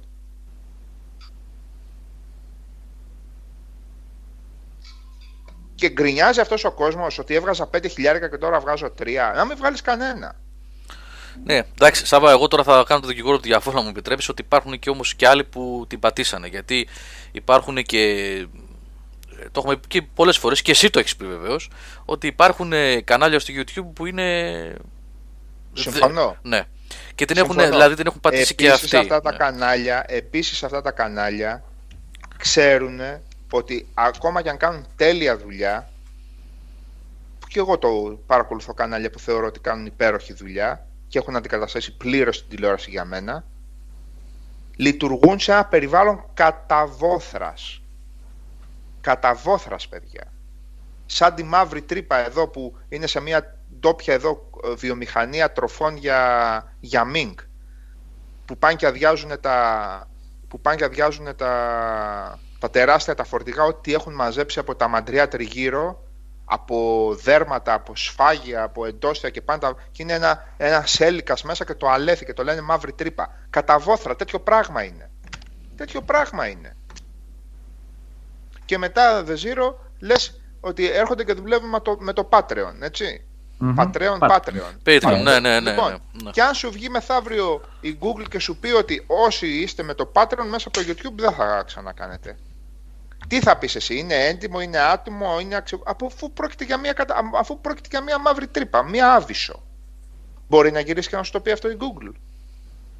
Η Google, ρε παιδιά, έχει καταφέρει, έχει, είναι από τις εταιρείες που μέσω δύο-τριών φορολογικών παραδείσων είναι στην φοροαποφυγή και μιλάμε για 13 με 25 δισεκατομμύρια ευρώ μαζί με άλλες υπέροχες αγαπημένες εταιρείες που χαιρόμαστε όλοι πάρα πολύ να κυκλοφορούμε με τα λογότυπά τους, λες και είναι ο βαθμός που βγάλαμε στο τρίμηνο στο σχολείο ή ο βαθμός πτυχίου στο, στο πανεπιστήμιο. προ, προσπαθώ τόση ώρα να πω, υπάρχει μια πραγματικότητα από γύρω μας, υπάρχει μια πραγματικότητα που ή την αναγνωρίζουμε και όλα αυτά πάβουν να μας φαίνονται τρελά, ή το παίζουμε λίγο μαλάκες, λέμε ότι αυτά δεν συμβαίνουν και ξαφνικά όταν επηρεάζουν τον μικρό κοσμό μας, το ρίχνουμε στο είσαι έτοιμος, είναι ανέτοιμο, είναι αξιοπρεπής, δεν είναι αξιοπρεπής. Εδώ μιλάμε για εταιρείες που δεν έχουν πληρώσει μισό ευρώ, μισό ευρώ στις κυβερνήσεις της Ευρώπης. Μισό ευρώ δεν μόλις, έχουν αφήσει. Μόλις, μόλις μας κόστησε 50 λεπτά. Τα... Ναι. Γιατί από τον αλγόριθμο θα δει ότι είπες μαλάκες και δεν θα γίνει monetize αυτό το βίντεο. Κατάλαβες τώρα. Και εσουρού. Λοιπόν. Όχι, ρε, κάτι γίνεται. Ξέρεις τι, κάτι πιάνει. Γιατί όμως γνωρίζοντας αυτές ότι οι εταιρείες ότι είναι τέτοιες και είναι τόσο εκτέρε και τα λοιπά, αν πεις ότι είναι ανέντιμες, γιατί να μην το σχολιάσεις αυτό. Να το, να, να το, το σχολιάσεις, αλλά ε, θα σχολιάσουν την ανετοιμότητα τους ότι άλλαξαν όρους monetization. Εξ αρχής θα, σχολι... θα σχολι... όχι θα σχολιάσω, θα ασχοληθώ με το θέμα, αν θέλω να ασχοληθώ. Αν με απασχολεί, με με απασχολεί πάρα πολύ, ότι δεν δε, δε σου έχουν πληρώσει μισό ευρώ ότι σου ζητάει τα κέρατά σου εσένα αυτή η Ευρώπη και αυτή η κυβέρνηση και η κάθε κυβέρνηση και αυτοί δεν έχουν πληρώσει μισό ευρώ και ακολουθούν στο monetization αυτοί. Ναι, γιατί να κολλήσει το ένας στο Σε όλα θα τα πεις, σε όλα θα τα χώσει. Γιατί πρέπει ε, να πει αυτό αλλά... να κολλήσει και ε, στο άλλο. Εγώ επίσης είναι μια κατηγορία που δεν νιώθω καθόλου υπερασπιστής. Δηλαδή δεν αισθάνομαι καμία ανάγκη να υπερασπιστώ κανέναν πάνω σε αυτή την ιστορία. Επίσης, δεν ξέρω γιατί έτυχε δύο περιπτώσεις σήμερα.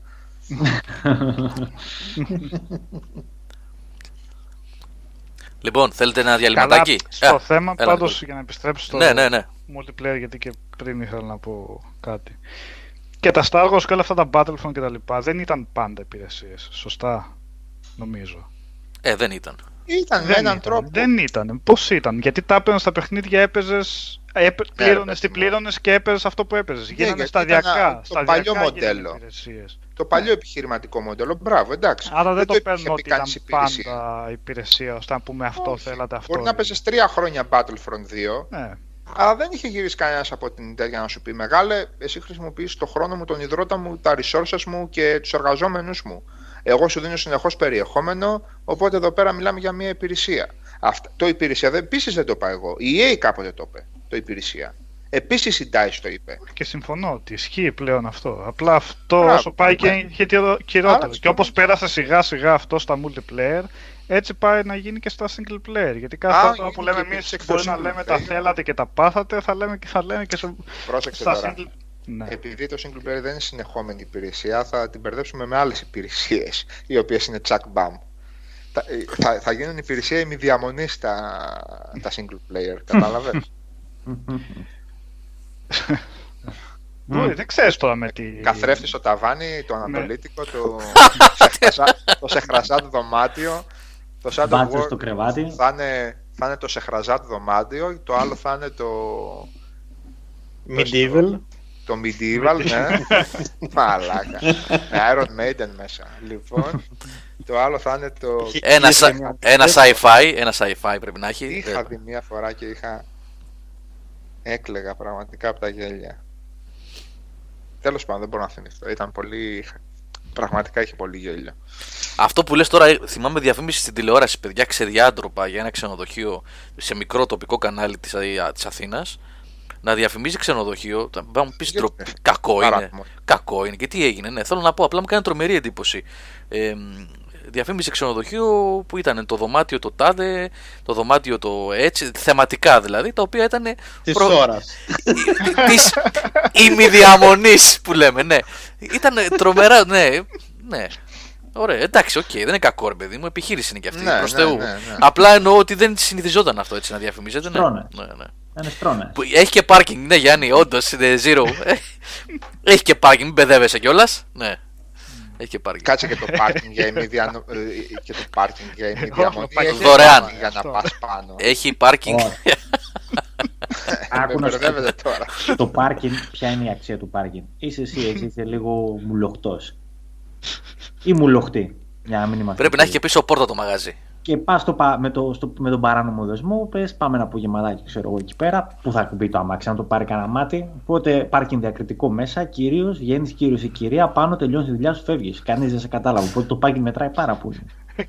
ναι, εγώ ρώτησα αν το πάρκινγκ είναι ρε παιδί μου. Θεματικό λέει. Αντί να ψάχνεις το αμάξι, κατάλαβες. όχι, όχι. Μήπως το νοικιάζουν και αυτό σαν τέτοιο, σαν δωμάτιο, αυτό λέω. Α, όχι, όχι, όχι. Και καλά για την ευκολία σου ότι πας από πίσω. Για την ευκολία για να πας σε δωμάτιο επομένως. Για να πας, ναι, γιατί έχει πίσω πόρτα, ας πούμε. Χρειάζεται να μπεις από την κυρία είσοδο.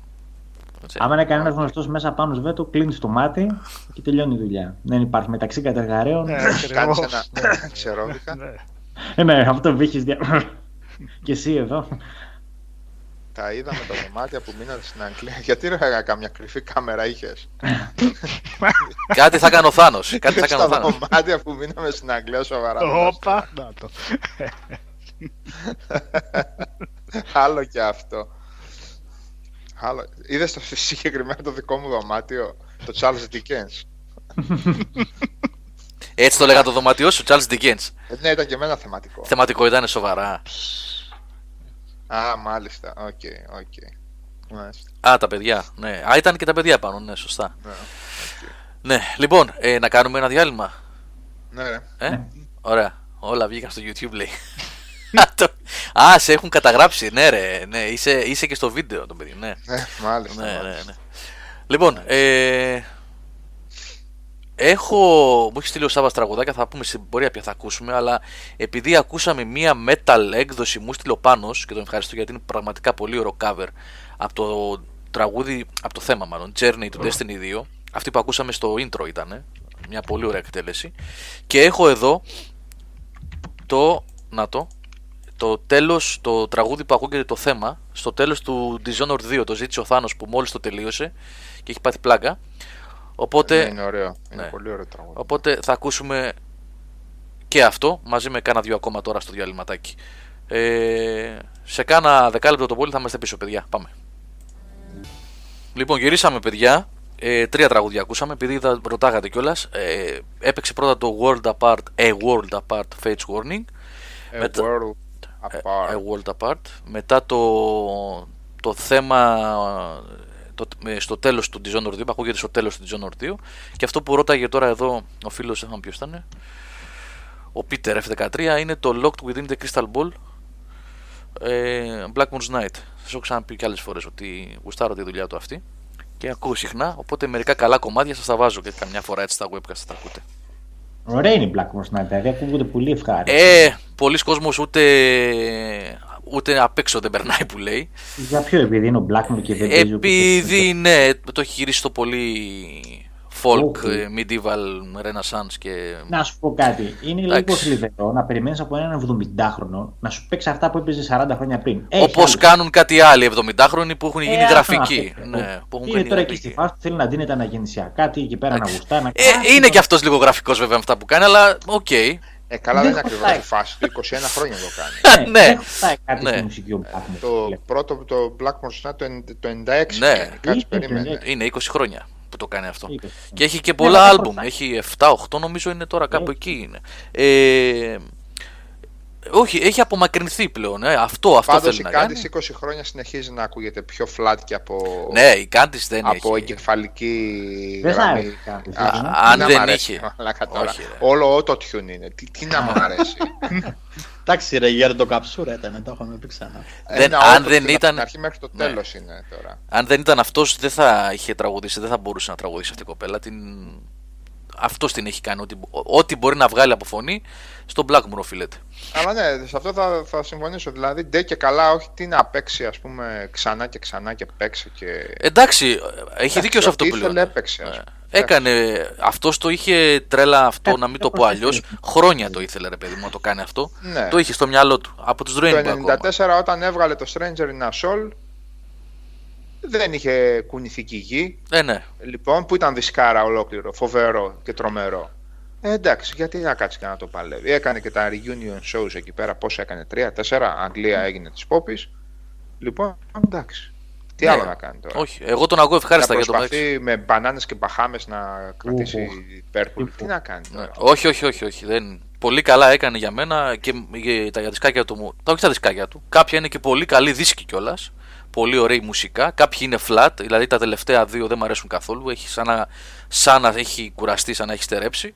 Αλλά αν, αν σας ενδιαφέρει αυτό το είδος μουσικής, έχει η στροφή. Yeah, Under, of, Under Violet Moon αυτό. Και το πρώτο του είναι καλό. Το βάρο και το Sound of the Moon. Ναι, αυτά, τώρα, και το Village Lantern είναι ωραίο. Εντάξει, έχει, ρε παιδί μου, ναι. Έχει, έχει καλούς δίσκους. Έχει καλούς δίσκους.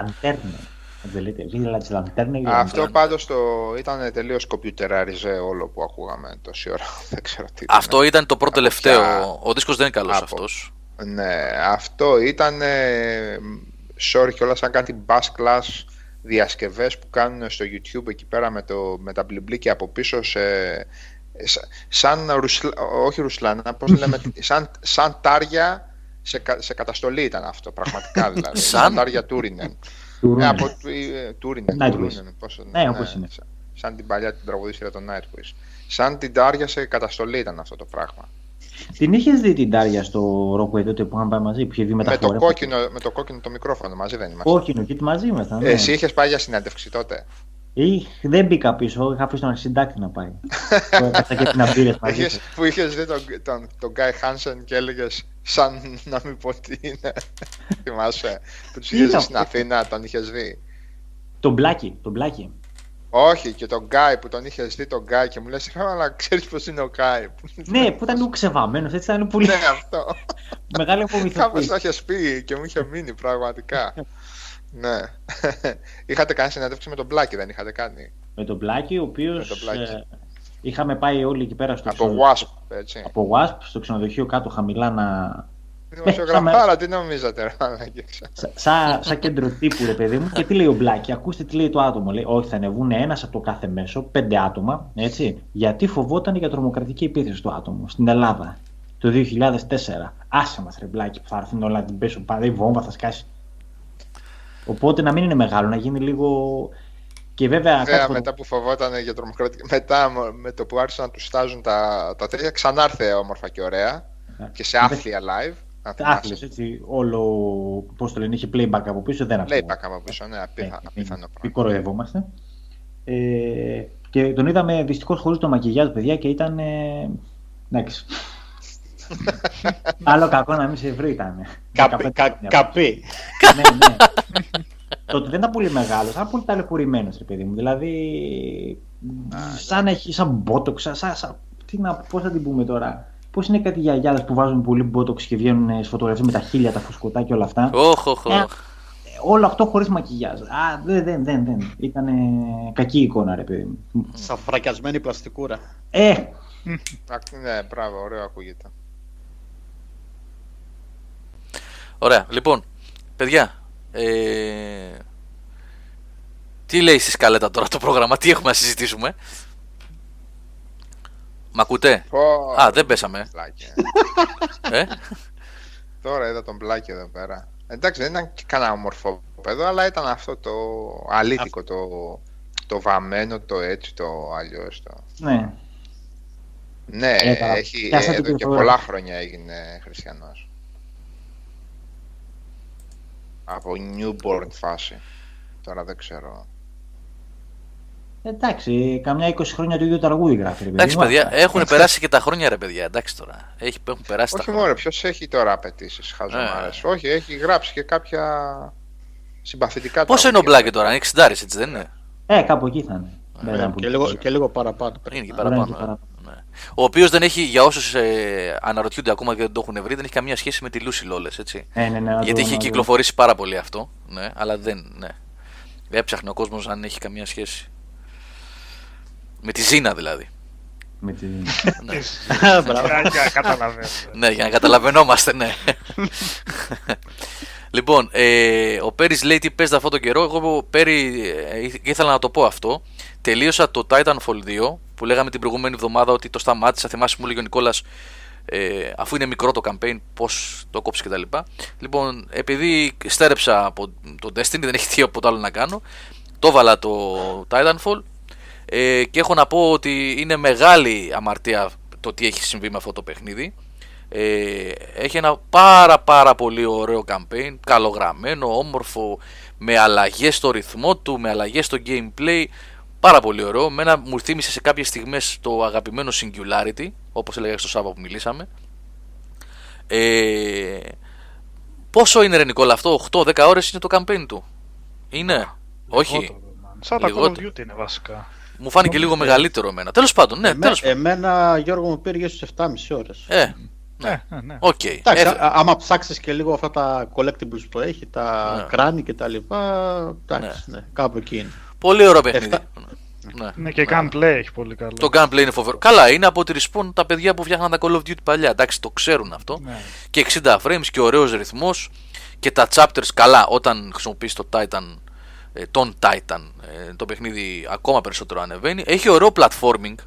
Πρέπει να σας πω ότι το πολύ δύσκολο πράγμα αυτό με το parkour, το περπάτημα στον τοίχο κτλ. δουλεύει καλά. Μόλις μάθεις τι πρέπει να κάνεις, δουλεύει. Έχει λίγο trial and error, εντάξει. Ε, εγώ να σα πω την αλήθεια το φοβόμουν πάρα πολύ αυτό σε προοπτική πρώτου προσώπου να κάνεις τέτοια πράγματα. Ε, γιατί έχει platforming σε σημεία που δεν είναι σαν το Mirror's Edge, δεν βλέπεις τι πρέπει να κάνεις. Ε, Μόλις μάθεις το ρυθμό του όμως, ε, δουλεύεις σωστά. Γενικά ένα πάρα πολύ ωραίο παιχνίδι. Ναι, το σενάριο δεν ήταν τίποτα. Μιχάλη, σωστά το λες. Όχι για το Mad Max λέει. Α, γιατί και εκεί το ναι. σενάριο δεν ήταν τίποτα ιδιαίτερο. Εντάξει, κλασικό action shooter σενάριο ήταν. Εκτός από κάνα δύο σημεία που δεν θα τα αναφέρω τώρα εδώ, που είχαν ένα ενδιαφέρον. Ε, πώς να το πω τώρα για να μην δώσω spoiler. Έχει, έχει ένα μεγάλο κομμάτι του παιχνιδιού. Ε, ανεβαίνει πάρα πολύ στην εκτίμησή μου από θέμα design ε, στο gameplay του και στην αφήγηση ε, με, με time travel. Έτσι, αυτό για να μην δώσω spoiler σε όποιον, ναι, ναι, σε όποιον ναι. ενδιαφέρεται τέλος πάντων. Ε, λίγο μετά τη μέση που είναι. Ναι, ναι, ναι. Ε, γενικά είναι ένα πολύ αδικοχαμένο παιχνίδι. Ε, ειλικρινά δεν έχω ψάξει για πωλήσει τι έχει κάνει κτλ. Θυμάμαι πέρσι που λέγαμε ότι ε, κάηκε γιατί έπεσε πάνω. Titanfall 2 λέω ο Greyfox. Titanfall 2. Ναι, ε, και το εργοστάσιο. Ναι, ναι. και το εργοστάσιο βεβαίως και το εργοστάσιο φοβερό level design. Ναι, ναι, ναι. ναι. Ε, που βγήκε μέσα στα Battlefield και στα Call of Duty και... Το βγάλανε μέσα στα Battlefield. Το βγάλανε, το βγάλανε, το βγάλανε. Ναι. Το κάψανε. Το κάψανε ε, και μετά μέσα στο Δεκέμβριο είχαν αρχίσει τις εκπτώσεις ας πούμε στα store και στα marketplace 20 και 30% κάτω και 50% κάτω κρίμα, κρίμα, κρίμα ένα πάρα πολύ ωραίο first person shooter που λείπει ε, υποθέτω θα έχει και πολύ καλό multiplayer. Όσοι παίζουν multiplayer λένε ότι είναι και εκεί πάρα πολύ καλό. Δεν, για να είμαι ειλικρινή, εγώ δεν το είδα αυτό ακόμα. Θα το δω όμως γιατί ε, το πολύ καλό gunplay θα μεταφερθεί και εκεί. Ε, όσοι ενδιαφέρεστε για ένα καλό FPS με ένα ωραίο story ε, με φοβερό gunplay κτλ. Όπως ήταν τα παλιά Call of Duty, μην το χάσετε, παιδιά, δείτε το. Παίξτε το Singularity. το, ε, το Singularity έχω πει πολλές φορές. Ότι άμα δεν το έχετε παίξει, πρέπει να το παίξετε. Ναι, οπωσδήποτε. Το τελευταίο καλό, όχι το τελευταίο, ήταν και το Wolfenstein της Raven, έτσι δεν είναι; Ναι, και το Wolfenstein. Και ήταν και το, το Wolfenstein, ναι. Ήταν καλό. Και μετά τι έχουν αυτά τα Call of Duty, έτσι. Α, δεν έχουν μετά. Ε, συμπαραγωγή. Συμπαραγωγή. συμπαραγωγή. Ναι, Κομμάτι. Ναι, ναι. ναι. Απορροφήθηκαν αυτοί. Όχι, αυτόνομοι είναι αυτοί ακόμα από όσο ξέρω, αλλά έχουν την τύχη και την κατάληξη που έχουν αρκετά ιστορικά studios που είναι κάτω από την Umbrella της Activision όπως είναι η Neversoft, έχουμε ξαναμιλήσει για αυτό το θέμα. Mm. Studios που δίνανε τα X-Men Legends, τα Hexen και τα λοιπά κάποτε σε άλλες δεκαετίες έχουν τη μοίρα αυτή τη στιγμή και την κατάληξη να κάνουν assets για, το, ε, για το Call of Duty. Ναι.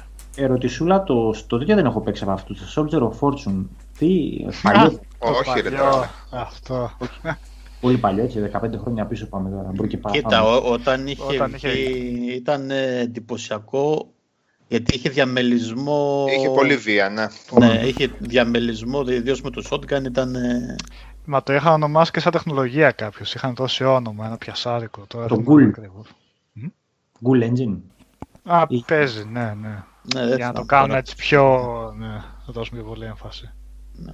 Το θυμάμαι ότι ήταν καλό, αλλά ήμουν βέβαια και κάπως μικρός όταν το είχα παίξει, οπότε πέσει. Δεν ξέρω αν το Εγώ θυμάσαι δεν, δεν, δεν το έχω παίξει καθόλου. Δεν... Είχε βγει και ένα σαν remake πιο πρόσφατα το οποίο ήταν... Είχε βγει και στο 360. Ναι, αυτό. Ένα... Δεν ξέρω αν ήταν. Δεν νομίζω να ήταν από την ίδια ομάδα. Πάλι στο Zero Fortune λεγόταν. Δεν είχε κάποιο νούμερο. Payback λεγόταν. Α, λεγόταν. Okay, ναι. Το οποίο δεν πεζόταν έτσι. Ναι. Ε, τώρα εγώ είχα, επειδή είχα ένα τέτοιο να τα παίζω και τον καιρό, είχα παίξει δύο κεφάλαια, δεν παλευόταν το πράγμα. Γενικώς. Ποιο λες για το 360, το, το, δεύτερο, το, ε; payback, ναι, ναι, το, payback. το τρίτο. Από Activision είχε βγει αυτό, τώρα δεν θυμάμαι ομάδα, παιδιά. Δεν Δύο είχαν βγει παλιότερα και το sequel ήταν πολύ πιο καλό στο τεχνικό τομέα. Είχαν κάνει ένα άλμα έτσι. Το πρώτο είναι σίγουρα Raven. Τώρα τα υπόλοιπα. Το Είχε εκείνο τον καιρό. Α, έλα πες. Ναι, το δεύτερο ήταν το Double Helix. Αυτό ναι, λες. το δύο, έτσι. Ναι, αυτό ήταν, ναι, αυτό ήταν κανονικό παιχνίδι. Αυτό ήταν κανονικό παιχνίδι. Καλό παιχνίδι ήταν αυτό. Καλό FPS. Το πρώτο, να πω την αλήθεια τώρα δεν το πολύ και θυμάμαι. Ψηλό stealth είχε το 2, είχε κάποια... Ναι, ναι το 2 είχε πιο ανοιχτά περιβάλλοντα με πολλά objectives μέσα, ήταν πιο πιο στρωτό το gameplay. Το πρώτο νομίζω ήταν πιο πολύ run and gun και βασιζόταν αυτό στο διαμελισμό πιο πολύ. Ναι. ναι. Το IG το θυμάστε; ναι, IGI. Ε. IGI ναι, και ναι, το ναι, project IGI. Ναι. IGI, ναι. Ε. Και αυτό εκεί, θυμάμαι...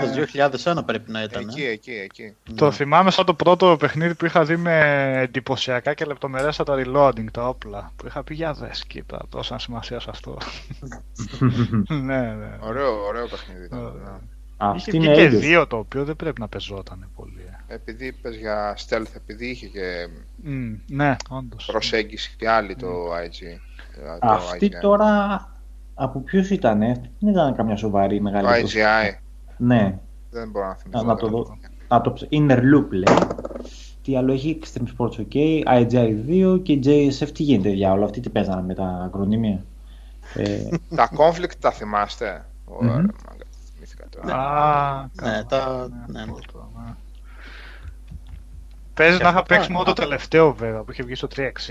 Όχι ρε Παναγιά μου, το Denied Ops λες. όχι ναι. ρε φίλε, όχι. Αυτό ήταν FPS ήταν αυτό. Ποια conflict, Βιετνάμ και αυτά; Ναι, ναι, Global ναι, Terror, ναι, Βιετνάμ και τα λοιπά. Ναι. Ε, τα άλλα ήταν τέτοιο. PS ήταν τα άλλα. Turn-based δεν ήταν τα άλλα. Ε, turn-based λέω, third person δεν ήταν. Tactical, ναι, άμα το πούμε. Ναι, ρε, ναι, ναι. Tactical, που λέμε, ναι. Tactical, ναι. Mm-hmm. Το Denied Ops ήταν Παναγιά μου και Χριστέ μου. Αυτό το τελευταίο, έτσι, το Denied Ops.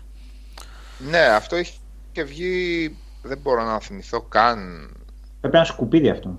Σκουπίδι ήταν, δεν παίζονταν. Ε. ήταν θλιβερά τα γραφικά πραγματικά. Ήταν εκεί μια παρτίδα παιχνιδιών που κοπανούσαν εκείνη την περίοδο τώρα 7-8 μαζί με το Turning Point που είχε βγει τότε.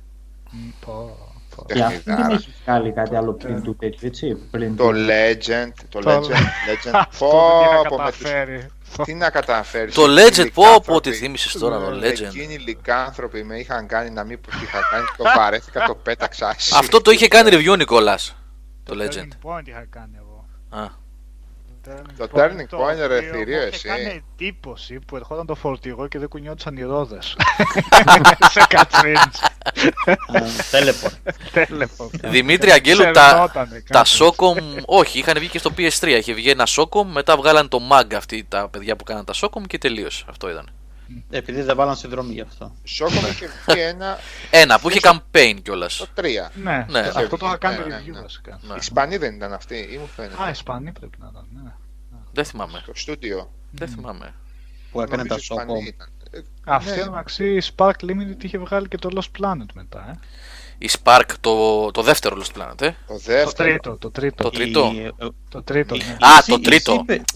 Zipper δεν ήταν. Zipper Interactive. Zipper, η Zipper δεν είναι Ισπανή, παιδιά, νομίζω. Όχι, οι Αμερικάνοι είναι οι Αμερικάνοι. Ναι. Ναι. Ε, οι οποίοι κλείσαν έτσι, δεν υπάρχουν πλέον. Ναι, δεν έχει κλείσει. Τα λέγαμε ρε, τα tactical; Όχι Socom, τα άλλα τα... Ποιο ρε; Και PSP1. Siphon Filter, λες. Ναι, Siphon Filter. Δεν ήταν tactical, σουτεράκια ήταν. Ναι, όχι, δεν ήταν tactical. Ναι, ναι, ναι. Μια ζωή για Metal Gear τα είχα στο μυαλό μου. Όχι, δεν έχουν. Ε, Siphon Filter το ένα το είχα παίξει σίγουρα στο PlayStation. Φυσικά ήταν αυτά. Ναι, τη Sony, Sony ήταν αυτά. Ε, είναι house ανάπτυξη και νομίζω ένα στούντιο 989. Ένα, ένα νούμερο είχαν. Η 989 ήταν που φτιάχνει τα αθλητικά για τη Sony. Ναι, την οποία την αγόρασε μετά η Sony. Αν, αν θυμάμαι καλά το εξώφυλλο από το, το, το PlayStation 1 Simon Filter, ήταν, το, το έχει κάνει αυτή η εταιρεία και επειδή έγινε επιτυχία την εξαγόρασε η Sony Interactive ε, Entertainment. Έχει δίκιο, ναι. ναι. Και μετά η 989 της έφτιαχνε τα, τα δικά της αθλητικά. Ναι. Ε, τα, τα Socom λέω, τα Siphon Field ήταν shooter, ναι. Shooter, εντελώς. Δύο, τρία δεν είχαν βγει από αυτά. Είχαν βγει Third ε, person δεν ήταν. Third person shooter ήταν. Ναι. ναι ήταν... Το, το ένα, ένα από αυτά είχα παίξει στο PlayStation 2. Δεν είχα παίξει. PSP ήταν ή PSP. Είχαν βγάλει. Το, το, τελευταίο ήταν στο 2, νομίζω. Είχε βγει και στο 2, παιδιά. Είχε βγει στο 2. Το 3 θα έχεις παίξει. Το 3 μάλλον. Και ναι. το 3 είναι στο 1. Όχι, δεν είναι. Όχι. Κάνω λάθος εγώ. Το Dark Mirror. Είναι αυτό δεν είναι. Δεν ήταν. Το παλιό. PSP είναι αυτό. Το Dark Mirror. PSP, PS2 και PS1 λέει ο Αμίκα. Να. Mm. Είχε μια κολο, ένα κολοσημείο παιδιά στο 1 όπου ήταν ένας Ρώσος αφεντικός ήταν. Ε. Boss, ο οποίος ήταν. ήταν Uber. δηλαδή πήγαινε να το σκοτώσεις και έπεφτε πάνω σου και σε διέλυε. Και τι διάλογο, με είχα φάει ένα απόγευμα και έπρεπε να διαλύσεις τα φώτα πάνω του πάρκου. Σε ένα πάρκο ε, έκανε τη μάχη και έπρεπε να σπάσεις τα τζάμια. Δηλαδή Έπρεπε να μυρίσει δηλαδή. Ναι. Ε, τότε ε. μιλάμε ότι 20 φορές έχανα. Είχα δοκιμάσει όλους τους uh, ε, πιθανούς τρόπους και τελικά ήταν να πάω να σπάσω τα τζάμι. Μου είχε κάνει φοβερή εντύπωση. Πανηγύριζα τότε γι' αυτό. ναι. Έλυσες το γρίφο και έτσι. ναι. το πρώτο της Γκερίλα, πώς το λέγαμε ρε Γιώργο, με το Βιετνάμ, το NAM 67. Ε, ναι, ναι, το ναι, ναι, ναι, ναι. Πω, πω, πω, unplayable ήταν. Συγγνώμη από το... Ναι, εκείνο δεν πεζόταν. Το είχα νοικιάσει σαν φοιτητής τότε και το επέστρεψα την ίδια μέρα πίσω. Α, το Cellshock, ε. Cellshock, ναι, ναι. Cellshock. Το είχα παίξει και εγώ. Third, αυτό ήταν third person shooter όμως. Ναι, ναι, ναι, ναι. Πολύ κακό ήταν, παιδιά, ναι. Πω, πω, τώρα θυμήθηκα και το Cellshock, το, το παιχνίδι. Πω, πω. Ποιο ήταν αυτό; Το Cellshock δεν ήταν το 2. Το... FPS ε, πάλι, Ναι, ναι, FPS, για βάλε λίγο. Α, το 360. Ναι, ναι Blood Trails αυτό, της Rebellion. Πω, πω. Η οποία, Rebellion, η οποία Rebellion έχει και το τέτοιο, έτσι, και το Rock Trooper. Αυτό πήγα να πω τώρα. Θα σας πει ο Τσιτσέλης σε λίγες μέρες για το Rock Trooper. Το Cellshock το Βιετνάμ λες. Ποιο λες εσύ τώρα. Όχι, αυτό το Cellshock Nam ήταν της Γερίλα. Ναι, ναι, ναι. Το Cellshock Βιετνάμ ήταν, νομίζω. Το Βιετνάμ 67, αυτό κάπως έτσι λεγόταν. Χάλια ήταν. Ναμ 67, ναι. Ναι. Αυτό ήταν χάλια. Εγώ σου λέω για τον Blood Trails που είχε βγει στο 360. Φίλε, αυτό δεν ήταν χάλια. Το χάλια δεν, δεν περιγράφει τι συμβαίνει. Α, είπα και εγώ. Έχει βγάλει πολύ σαβούρα η Rebellion, έτσι. Τώρα τα βλέπω. Ναι, παλικάρια είναι. Για να κατορθώνουν αυτοί να βγάζουν, μάλλον για να φτάσουν στο σημείο, να βγάζουν Rock Trooper remake. Δεν ξέρω τι ακριβώς είναι αυτό, θα μας πει ο Γιάννης στις 17 του μήνα βέβαια. Ναι. Είχα παίξει και το Largo Winch από αυτούς. Για ποιο Largo Winch! Ναι, δεν ξέρω γιατί το είχα παίξει αυτό. Πρέπει να είχα πάει σε βίντεο κλαμπ τότε που ήμουν στην Πάτρα εκεί πέρα και να τα είχα νοικιάσει όλα και να ήταν αυτό το τελευταίο και να έλεγα θέλω να παίξω κάτι, οπότε ας πάρω αυτό. ναι, σε τέτοια φάση. Ναι. Φέρε ό,τι έχεις. Βάλε ένα κιλό από αυτά. Πρέπει, πρέπει να κάνουμε στη Rebellion μια λίστα να δούμε από όσα παιχνίδια έχει βγάλει. Βγάλει και πολλά έτσι. Ε, εσύ έχει βγάλει πάρα πολλά. Πάρα πες, Τα, πες τα, πες τα, για να δούμε. Ε, πόσο παλιά να πιάσουμε. Ε, δεν ξέρω, κάτσε να δω. Predator βασικά. Έτσι. Το 2006. Το πρώτο. ναι. Όχι, το 99. Και Α, μετά ξαναβγάλαν. Τα είχαν πάρει εργολαβία αυτά. Ναι. Ε, ποιο άλλο; Ε, καλά, ένα Gunfighter Legend of Jesse James. Ούτε καν. Κάτσα. Α, το Judge Dredd. Dread vs. Dead. Περίμενε, περίμενε, περίμενε. Πού είμαστε στο Alien vs. Predator, έτσι. 94. Αντάρι, Jaguar. Αντάρι, Δεν μετράει. Δεν μετράει. 99 Alien vs. Predator υπολογιστή. Αυτό το θυμάμαι. Αυτό ψηλό καλό πρέπει να ήταν. Βέβαια πάλι Ό,τι μπορώ να θυμηθώ από εμπειρία που πρέπει να ήταν καλό το παιχνίδι. Mm, ναι, ναι. Α, είχε, περίμενε, είχε μεταφορά του, συγγνώμη, είχε port στο, του Rainbow Six στο PlayStation. Ε, ναι. έτσι το υπολογίζει αυτό, ναι. Και του Midnight Club στο Game, wow. Game Boy Advance. Το Judge wow, ρε φίλε. Ναι, ναι. Αυτά τα υπόλοιπα παιδιά δεν μπορώ να φανταστώ καν τις μεταφορές των Rainbow Six. Πω, πω. ναι, λοιπόν, το Gunlock το έχει παίξει κανένας; Μπα, δεν μου λέει. Πού είναι αυτό; Είναι 2000. Πρέπει το, το 2000, α, είμαστε στο 2000, έτσι, όχι. Το Gunlock δεν το ξέρουμε, παιδιά. Δεν...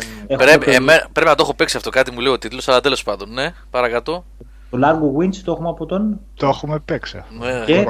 τον νοικιάσαμε. τον νοικιάσαμε. Αντζεντσοράκι με. Πόσα κολοδάχτυλα του βάζεις, Ανάποδα πάει Δέκα. Δέκα. λοιπόν, Snood Game Boy Advance. Γνωρίζει κανείς; Ε, τώρα Game Boy Advance ναι, Προχωρά, προχωρά. Βαγγέλη, το, το, το Rock Trooper στην αρχή του έκδοση βεβαίως και δεν ήταν κακό. σα ίσα που ήταν και ιδιαίτερο με αυτούς τους κλόνους. Ναι. ναι, ναι, ήταν καλό. Ναι, ναι. Για συνέχισε, ναι. Άλλο ωραίο πράγμα εδώ πέρα. Jazz Dread βλέπω εγώ. Ναι, FPS. Με γραφικά 20 χρόνια πριν, έτσι θυμάσαι. Πώς δεν θυμάμαι, μια χαρά το θυμάμαι. Ξεπέρασες αλλά ε, είχε πλάκα, έβαζε χειροπέδες σε όποιον ήθελες και όλοι είχαν κάνει κάτι. Σε όλους σου έβγαζε.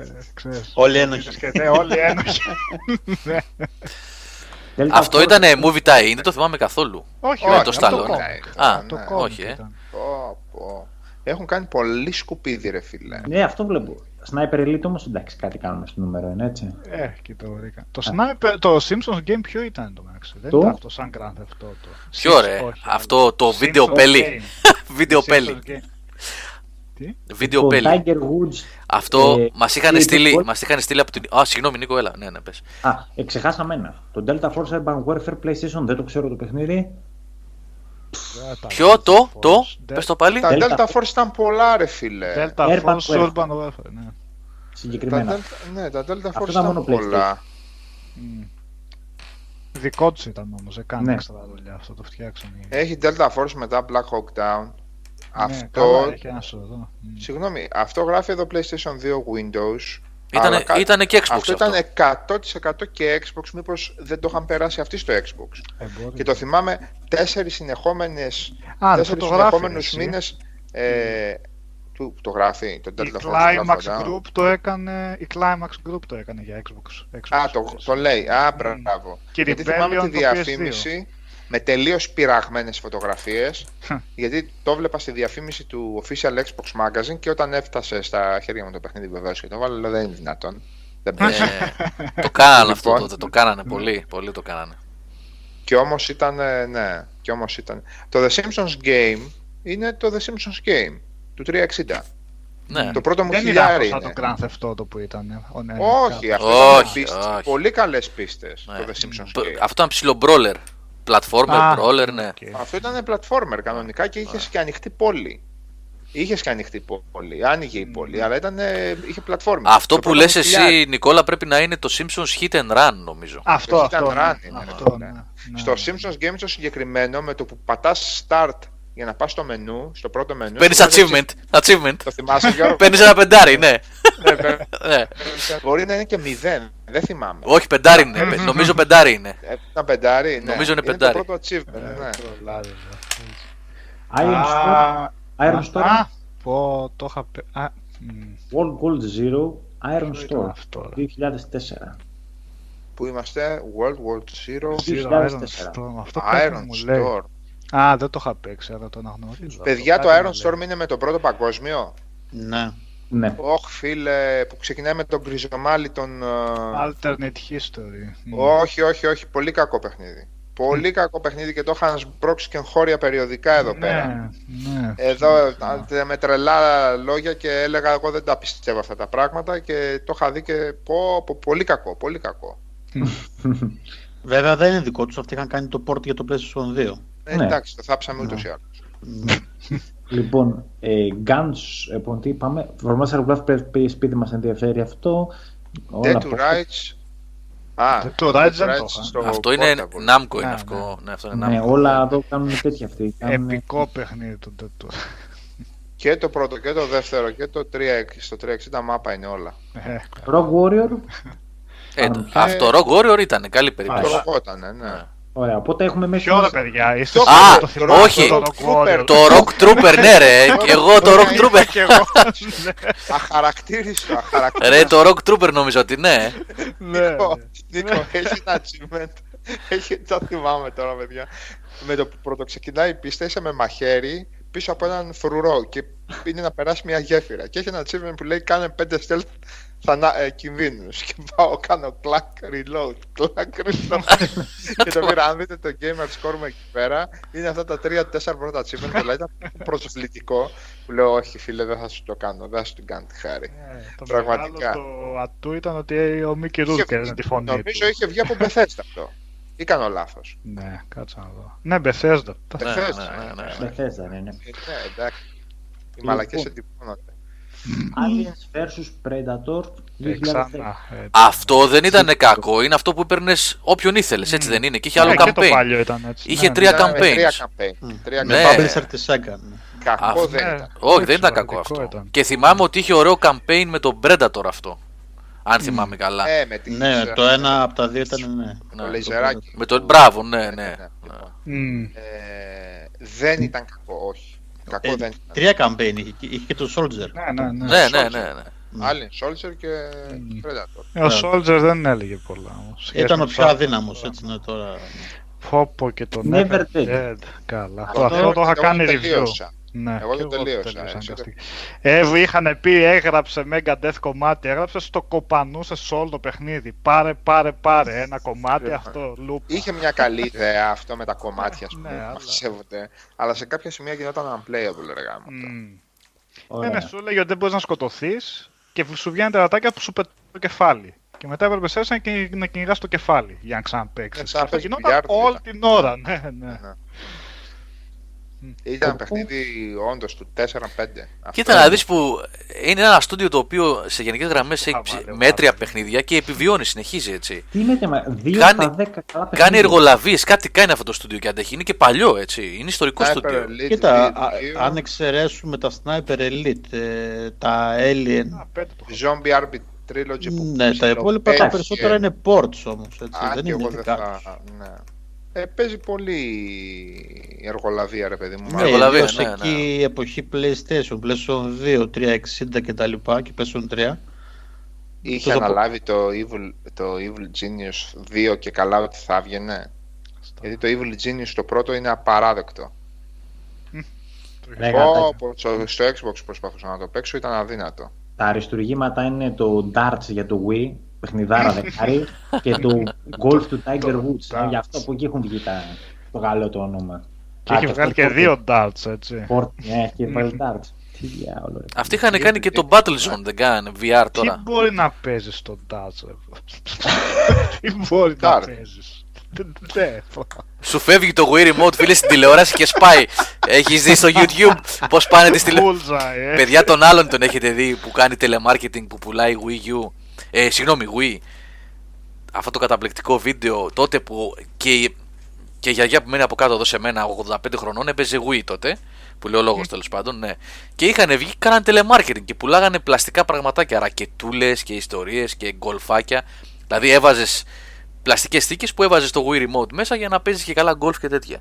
Και είναι ένας τύπος ο οποίος κάνει telemarketing και δείχνει πόσο φοβερό είναι το Wii και το immersion, ξέρετε τώρα, immersion και παίζει τέννις και έχει βάλει μια πλαστική τέτοια, μια ρακετούλα, ένα αντών τέλος πάντων στο Wii Remote. Στην τηλεόραση τώρα έτσι. Με την ε, hostess δίπλα και ξεκινάει να παίζει. Παίζει αυτός με πλάτη στην κάμερα μέσα στην τηλεόραση και η άλλη περιγράφει.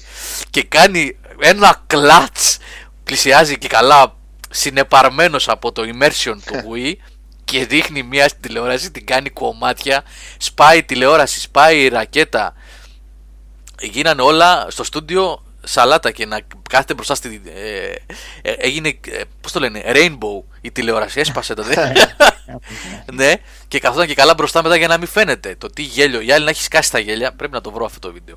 Μιλήστε, κλασικό, ναι. ναι. μιλήστε λίγο και θα το βρω εγώ. Θα το βρω. Έλα, το βρήκα εγώ, θα το βάλω. Νάτος, Γιάννης. Λοιπόν, Αυτό λοιπόν. δείτε το, παιδιά. Δείτε το. Οπότε για να κλείσουμε την Νάτος. Νάτος. Νάτος. Τι αναλογία έχουμε; Ε, τι αναλογία, 0 στα 10 μαλάκα. Τι αναλογία. Αναρωτιόμαστε πώς επιβιώνει αυτό το στούντιο. Βρετανοί είναι αυτοί, έτσι. Ναι, ναι. Αγγλάρες, ναι. Εντάξει, αυτοί κάνανε επιτυχία με το Sniper Elite και.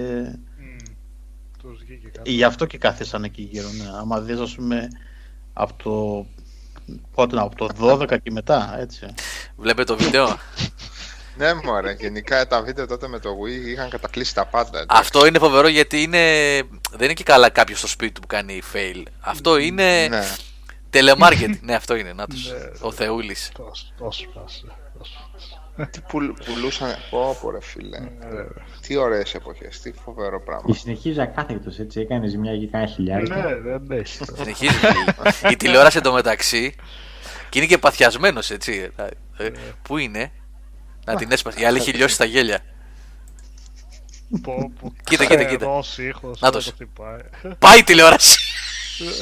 Να σας πω, Γιώργο, εκείνο εκεί το θυμάσαι που τη σπάει με το Wii και πηγαίνει και τη χτυπάει από πίσω; το θυμάσαι; Όχι ρε, για. Έχει γίνει θρύψη αλλά μπροστά Και πάει από πίσω και τη χτυπάει πως χτυπούσαμε τις μεγάλες καθοδικές.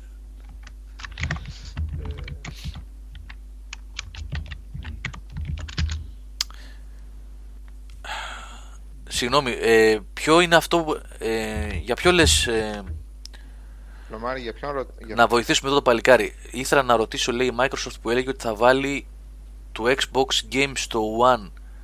Πότε θα γίνει; Α, πρώτο Xbox. Α, το πρώτο. Ναι. Ακόμα δεν έχουμε, ναι. Από το 6 και μετά, όπως λέει ο Beware of εδώ. Θα βγει το 6. Ναι. ναι, ναι. Από, το 6, από τις 7 Νοεμβρίου και μετά θα μπουν τα πρώτα. Αλλά θα τα πούμε αυτά όταν θα λογικά αρχές Νοεμβρίου, εκεί στην πρώτη εβδομάδα θα έχουμε το X, θα μας έρθει από τη Microsoft, ναι. θα το δοκιμάσουμε και θα... Γιατί εκτός από το hardware υπάρχει μια σειρά από πράγματα γύρω γύρω που θα μιλήσουμε για το μηχάνημα αυτό, οπότε θα τα πούμε καλύτερα τότε. Και για τα upgrades σε 4K και την βελτίωση των ναι, παιχνιδιών ναι. του 360 και του πρώτου Xbox. Έχει, έχουμε, θα τα πούμε όταν θα έρθει η ώρα.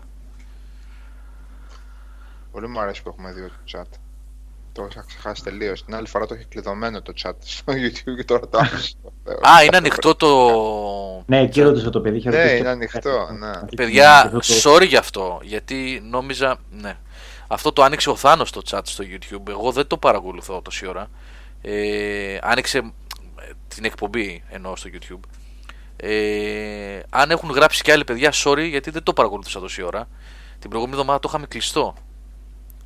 Κακώς έπρεπε να έχουμε ένα για να μην μπερδευόμαστε και να μην νομίζετε ότι αγνοούμε ναι. αυτά που γράφετε, έτσι. Ok, okay, λοιπόν. Ε, Μάλιστα. Ναι. Τώρα για το X που λέει ο Βαγγέλης εδώ Καταμαράν για το αν έχει, λέει έχει μεγάλη περιέργεια έχω για το X να δω αν θα πουλήσει.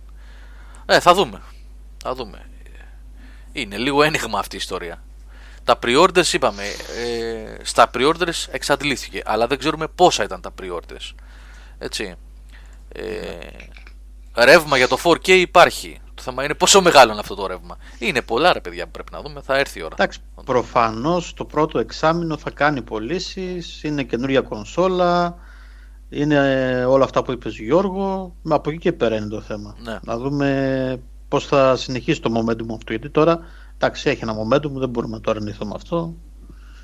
Έχει φάει διαφήμιση. Είναι και οι γιορτές που είναι το κυκλοφορία ενδιάμεσα, οπότε θα έχει ούτως ή άλλως πωλήσεις. Να δούμε. Ναι. Καινούριο hardware είναι, εντυπωσιακό hardware είναι εδώ τα λέμε, μάλλον. μάλλον. Ε, αυτά που λέει ότι κάνει, ναι, είναι... Ναι, οπότε μόνο και μόνο για αυτούς τους λόγους ε, θα ναι. Για τα pre-orders. Για αυτό που παίρνεις, σαν να τα κάνει αυτά, να τα βγάζει αυτά που λέει, δεν. Πιστεύω Καλό είναι. Πολύ καλή, ε, βέβαια. Ε, βέβαια. Αλλά να τα κάνει, έτσι, μην τα κάνει μόνο στο Forza. Αυτό είναι το. Ε, αυτό είναι το κρίσιμο. αυτό που είχε ανακοινωθεί για τα pre-orders, να το πω λίγο πιο σωστά για τα pre-orders, γιατί το λέει και ο Βαγγέλης εδώ, εξαντλήθηκε το Project Scorpio Edition, αλλά αυτό που είχε ανακοινωθεί επισήμως ήταν από το Amazon, σε, σε στοιχεία του Amazon, έτσι, ότι τα pre-orders του Xbox One X ε, μέσα σε, δύο, σε μια εβδομάδα, σε λίγες μέρες τέλος πάντων, ήταν περισσότερα από όσο είχε πουλήσει το PlayStation 4 Pro όλο το διάστημα για το 2017. Έτσι, αυτό είναι επίσημο στοιχείο από το Amazon. Ε, τώρα είναι μία αλυσίδα αυτή. Προφανώς καταλαβαίνετε ότι τα στοιχεία δεν είναι απόλυτα. Έτσι. Αλλά θέλω να πω όμως ότι είναι ένα δείγμα το ότι υπήρχε μια κινητικότητα και ένα ενδιαφέρον υψηλό από τον κόσμο στα pre-orders το καλοκαίρι μετά την Gamescom και τις ανακοινώσεις ε, του Project Scorpio Edition κτλ. Αυτό τώρα ήταν τέλη Αυγούστου, παιδιά, που σας λέω, που είχε γίνει. Ε, σε ένα μήνα από τώρα σχεδόν, κάτι λιγότερο, θα κυκλοφορήσει, θα το παρακολουθήσουμε και πώς θα πάει Νοέμβριο, Δεκέμβριο και Χριστούγεννα και θα τα πούμε καλύτερα, θα βγουν δηλαδή πιο ασφαλή συμπεράσματα ε, μετά το τρίμηνο και ακόμα περισσότερο όπως είπε ο Γιάννης μετά το εξάμηνο και πάει λέγοντας. Ο Γιάννης το το έτσι; Ναι, ναι, ναι. ναι. Λοιπόν, ο, ο Λουίτζι, ο Γουά Λουίτζι ρωτάει για το LA Noir. Είχα γράψει το review τότε. Σου βάζω το link. Δεν είναι και η πιο σύντομη απάντηση στον κόσμο, αλλά εντάξει. Ναι. Πάντως, από άποψη οπτικά, πανέμορφο ήταν τότε, πανέμορφο φαίνεται και τώρα. Ε, ναι, ναι, ναι. Δεν είναι. Και βγαίνει ναι, είχε, άλλα, είχε άλλα προβλήματα το Είχε, είχε Ε, η επανέκδοση θα βγει τώρα τον. Πόσες μέρες ή μήνες είναι; Όχι, τώρα νομίζω. Ε, φθινόπωρο είναι. Σύντομα, έτσι. Ναι, ναι. Ε, είναι στις 14 Νοεμβρίου. Ε, αυτό τώρα θα είναι HD, το είχαμε πει και στο meeting, δεν το θυμάμαι τώρα. Θα έχει κάτι τίποτα καινούργιο, μόνο θα είναι οπτική. Δεν έχουν πει για κάτι καινούριο; Δεν έχουν πει. Όχι, Ε, οπότε καλύτερα θα να το πάρει αν το έχει τώρα στην καινούργια του έκδοση. Να το δει και ρετουσαρισμένο, ξέρω εγώ. Συν ότι μάλλον έχει πολλά, όλα τα πακέτα. Ήταν τα τέσσερα έξτρα. Σωστά, σωστά. Ναι, οπότε περίμενε, ναι. περίμενε κανένα μήνα ακόμα και παίξει το, μην το. Κάνει λίγο. Είναι πολλές ώρες. Να ξέρεις, Λουίτζι. Είναι αρκετές ώρες. Εσύ τους καταλάβαινες από τη φάτσα τους; Τι πράγμα. Ναι, φαινόταν, ναι, υπήρχε ναι. pattern ρε παιδί μου από ένα σημείο και μετά. Εντάξει, κάποια έφευγαν, κάποια όχι. Έπαιζε ρόλο ότι αυτό το είχαν καταφέρει, το είχαν καταφέρει. Το θέμα είναι ότι από ένα σημείο και μετά δεν έπαιζε και τόσο ρόλο στην υπόθεση, στην επίλυση της υπόθεσης. Ναι. Ήταν μόνο σαν... για βαθμολογία δεν ήταν ναι, αυτό. αυτό, mm. αυτό. Δεν... Δηλαδή αν ήταν να τη λύσει την Έλληνε στην υπόθεση. Είχε εκείνα τα ενδιάμεσα, τα άξονα, τα σημεία τα οποία ήταν ελαφρώς αστεία. Mm. Ήταν σαν σαν και θυμάμαι λάθος χωρίς να δώσω spoiler ότι σε κάποια στιγμή η υπόθεση σου ανερούσε διάφορα εγκλήματα που είχες λύσει αν ε, μπορείς να καταλάβεις τι εννοώ τώρα δεν μπορώ να θυμηθώ κάτι συγκεκριμένο. Κομμάτια της υπόθεσης θυμάμαι. Ένα και μια τελευταία αποστολή. με δολοφονίες. Ήταν σαν να στο ανερούσε αυτό μετά με μια αποκάλυψη ας πούμε. Ναι. Αυτό τώρα το συγκεκριμένο δεν μπορώ να το θυμηθώ. Μπορώ να θυμηθώ μία ανατροπή κάπου στη μέση που ήταν αρκετά ξεκάρφωτη και μία τελευταία αποστολή που έλεγες πώς εμφανίστηκε τώρα αυτός εδώ; Πού βρεθήκαμε εδώ; Ναι, τι, γιατί βρέθηκε αυτός εδώ, γιατί κάνω άσχετα πράγματα αυτή τη στιγμή; Λοιπόν, είχε και τις καλές στιγμές του βέβαια, πάρα mm. πολλές κιόλας, όχι λίγες. Εμένα το adventure mode, γιατί κατά κύριο λόγο adventure ήταν το παιχνίδι. Έτσι, είναι και η πρώτη δηλαδή... σου πρόταση στο review, έτσι. Το... Ορίστε. Είναι η πρώτη σου πρόταση στο review. Ότι το, το, ότι; το, το ξεκαθαρίζεις ότι το παιχνίδι adventure και σας πει κανείς το αντίθετο. Ναι, adventure ήταν το παιχνίδι. Α, έτσι, mm. συμφωνώ. ε... Ωραία διαλεκτική, ε. ναι. Λοιπόν, adventure ήταν το παιχνίδι. Το action κομμάτι του πέρα από την οδήγηση, την περιήγηση στην πόλη και mm. εκείνα τα αστεία τα Είχε κάτι κυνηγητά και κάτι κυνηγητά δεν ε, Ήταν γελία, ναι. Ήταν, ήταν γελία κομμάτια αυτά. Ήταν ε, δυστυχώς κακό μέρος του παιχνιδιού και φαινόταν πολύ άσχετο από το υπόλοιπο. Λοιπόν, όλο το υπόλοιπο μπορώ να πω ότι το είχα διασκεδάσει πάρα πολύ και όντως ήταν κάτι διαφορετικό για την, για την περίοδο εκείνη. Γενικά, κάτι διαφορετικό στο οποίο είχα παίξει. Αλλά να, είχαν αυτό το δες στο πρόσωπο, κάνει τη συνέντευξη που από ένα σημείο και μετά. Κουραστικό ήταν λίγο. Ναι. Ήταν και λίγο περιοριστική τεχνολογία. Δεν ξέρω αν θυμάστε πώς το είχαν καταφέρει αυτό. Ε, ε, το Ελένη Noir, για τα παιδιά που ακούν τότε, το φανταστικό ήταν με τα πρόσωπα που είχε απίστευτη λεπτομέρεια το πώς κουνιόντουσαν. Έτσι. Φοβερό, για να το καταφέρουν αυτό. Ναι, ναι. ναι. ναι. Είχε, για να δηλαδή... το καταφέρουν αυτό έπρεπε να μείνει το κεφάλι ακίνητο και να τους καταγράψουμε 16-20 πόσες κάμερες είχαν τριγύρω. Το πρόβλημα με αυτό ήταν ότι μετά για να κάνουν την κίνηση του σώματος ήταν διαφορετικό έτσι. Κάναν άλλο motion capsule, αν κάνανε motion capsule. Οπότε όταν τα κοιτούσε αυτά τα δύο, ένα υπερεαλιστικό πρόσωπο και ένα σώμα το οποίο κουνιόταν ανεξάρτητα του προσώπου, ναι. γινόταν ένα περίεργο μπέρδεμα που σου χαλούσε ναι. όλη τη μαγεία έτσι. Δεν ήταν συντονισμένα δηλαδή με φυσικό. Ασυγχρόνιστα, έχει δίκιο σε αυτό. Επιπλέον είχε πολλούς ηθοποιούς από το Mad Men. Mad Men. Πάρα πολλούς. Ναι, Ποιος είχε... γιατί εγώ μόνο το πρωταγωνιστή θυμάμαι. Ναι, όχι. Ναι, εκτός το πρωταγωνιστή. Είχε πολλούς, ρε, εμφανιζόταν πολύ. Δεν τους θυμάμαι τώρα. Ναι, εμφανιζόταν πάρα πολύ. το Mad Men, αλλά... Ναι. ναι, εμφανιζόταν πάρα πολύ. Τώρα δεν θυμάμαι ονόματα από το Mad Men να σου πω. Είναι και ε... ο. Λένε, ο mm. Ελαρέση από το Lord of the Rings που κάνει τον, ναι, ναι. τον uh, προστατικό ναι, ναι, ναι. και μετά από τον στο Fringe. Δεν μου έρχεται. Ναι, αυτός. Ε, ε, ναι.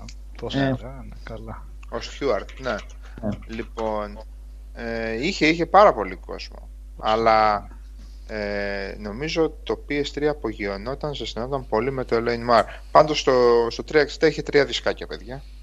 Ήταν απαιτητικό και για, για τους κονσόλους όλους. Εγώ θυμάμαι ναι, ναι. στο 360 ότι είχε προβλήματα και με το frame range στην αρχή. Το οποίο και το διόρθωσε. Και το PC το διορθώθηκε. Ναι, διορθώθηκε, ναι. ναι, διορθώθηκε. Αλλά, να, όπως λέει και ο Νικόλας, ο Νίκος και στο PC και εκεί ναι, ναι, ναι, είχε ναι, τρομέρες απαιτήσεις. Ναι, ναι. Είχε και τον TV, τον TV Man, βέβαια, και αυτός έπαιζε σε τέτοιο και τον άλλον στις τρεις πρώτες περίοδου που αφήνει μουσι σε κάποια φάση. Α, τον είχε αυτό, ναι. Ναι, ναι, ναι, ναι, ναι, ναι. Είχε πολύ κόσμο. Α, τον TV Man, καλά. Εγώ διασκέδαζα που... πάρα πολύ, έλεγα να δω ποιος άλλος εμφανιστεί. ναι.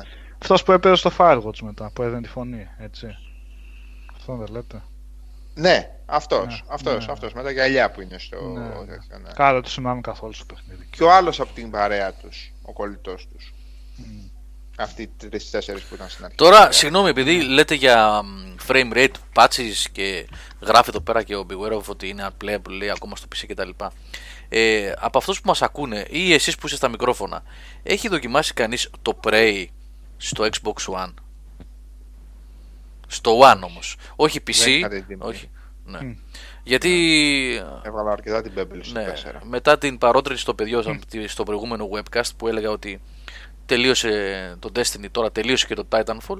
Ε, τι να βάλω, το είχα το Prey στο One. Το έβαλα και πραγματικά εγώ δεν μπορώ να το παίξω το One, παιδιά. Στον οριζόντιο άξονα δεν ξέρω κάτι προσπαθούν να κάνουν με το να μην χτυπάει το V-Sync ε, και το παιχνίδι ε, πέφτει δεν ξέρω και εγώ πόσα frames. Ε, μου πάει σπαστά.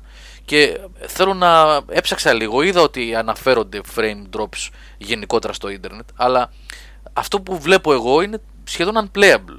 Σχεδόν unplayable. Δηλαδή μπαίνεις μέσα σε δωμάτιο με λίγα αντικείμενα στο χώρο ή χωρίς δράση και το παιχνίδι κυλάει πάνω από 30 frames και ξαφνικά όταν βγαίνεις έξω ή κάτι συμβαίνει έντονο σου επιτίθεται ένα πλάσμα ή οτιδήποτε ε, δεν ξέρω κι εγώ, δεν ξέρω να σας πω ε, αριθμό, αλλά μιλάμε για πολύ κάτω από 30. Για πολύ κάτω. Ε, δεν έχει tearing, όχι. Δεν έχει tearing, δεν είναι αυτό το πρόβλημα. Σας λέω ότι ίσως επειδή προσπαθούν να κάνουν το παιχνίδι με κάποια τεχνική να μην έχει tearing, πέφτουν τα frames όταν γυρίζεις την κάμερα στον οριζόντιο άξονα. Σχεδόν unplayable. Και πολύ χαμηλή ανάλυση βέβαια, θολό το παιχνίδι. Και το λέω αυτό γιατί το είχα δει το demo εγώ που είχε βγει στο PS4. Γενικά δεν μου κάνει καθόλου καθόλου καλή δουλειά. Και από ό,τι μου είπε ο Σάβα, καλύτερα να το αφήσω και να το παίξω γιατί είναι φοβερό παιχνίδι. Να το δω σε PS4, ας πούμε, κάποια στιγμή, να το βρω φτηνό και να το πάρω. Ναι, ναι. Πάλι, εκεί το μεγάλο πρόβλημα είναι το loading. Mm. Τεράστιο πρόβλημα, όχι ναι. μεγάλο. Ναι, τεράστιο ναι, πρόβλημα. Προ το τέλος.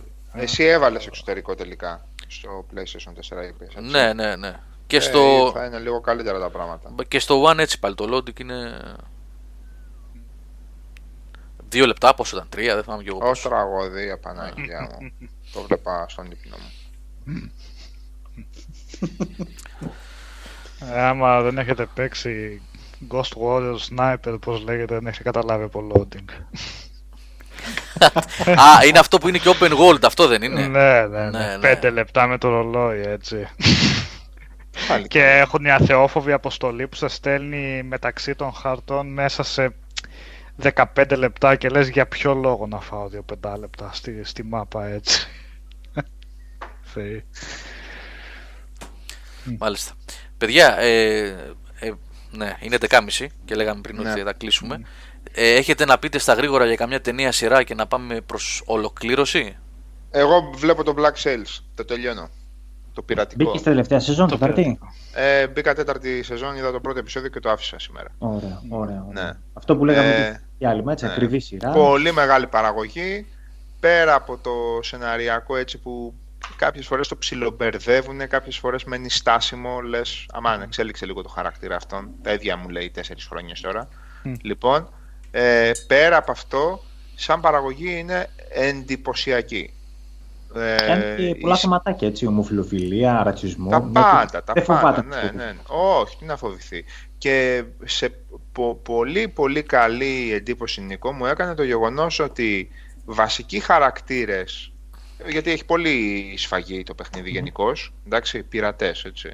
Νασάου, Μαρούνς, Αγγλία, λοιπόν, ε, φεύγουνε ε, with a whisper που λένε. Δηλαδή ούτε την πανοκρουσίες, ούτε υπερδραματικές σκηνές, ούτε τίποτα. Χράκ τον έκοψαν τον άλλον, όχι φάση Game of Thrones να τους βγάλουμε όλους εκτός. Ε. Το φυσικό πράγμα, ρε παιδί μου, ότι πολλοί κόσμος χάνεται. Ακόμα ναι, και βασικοί χαρακτήρες. Πολλοί τη γλιτώνουν την τελευταία στιγμή, δεν τη γλιτώνουν πάντα. Μέχρι το και αυτό, ναι, ναι, ναι, αλλά χωρίς, χωρίς την πανοκρουσία, χωρίς υπερδραματοποίηση των πραγμάτων. Καταλαβες; Ναι, ήταν αυτό, τον κρέμασαν, τον σκότωσαν, τον έκαψαν, δεν ξέρω τι τον έκαναν. Γεια σας, προχωράμε. Πολύ μου άρεσε αυτό, αυτή η τόνη και το τέτοιο.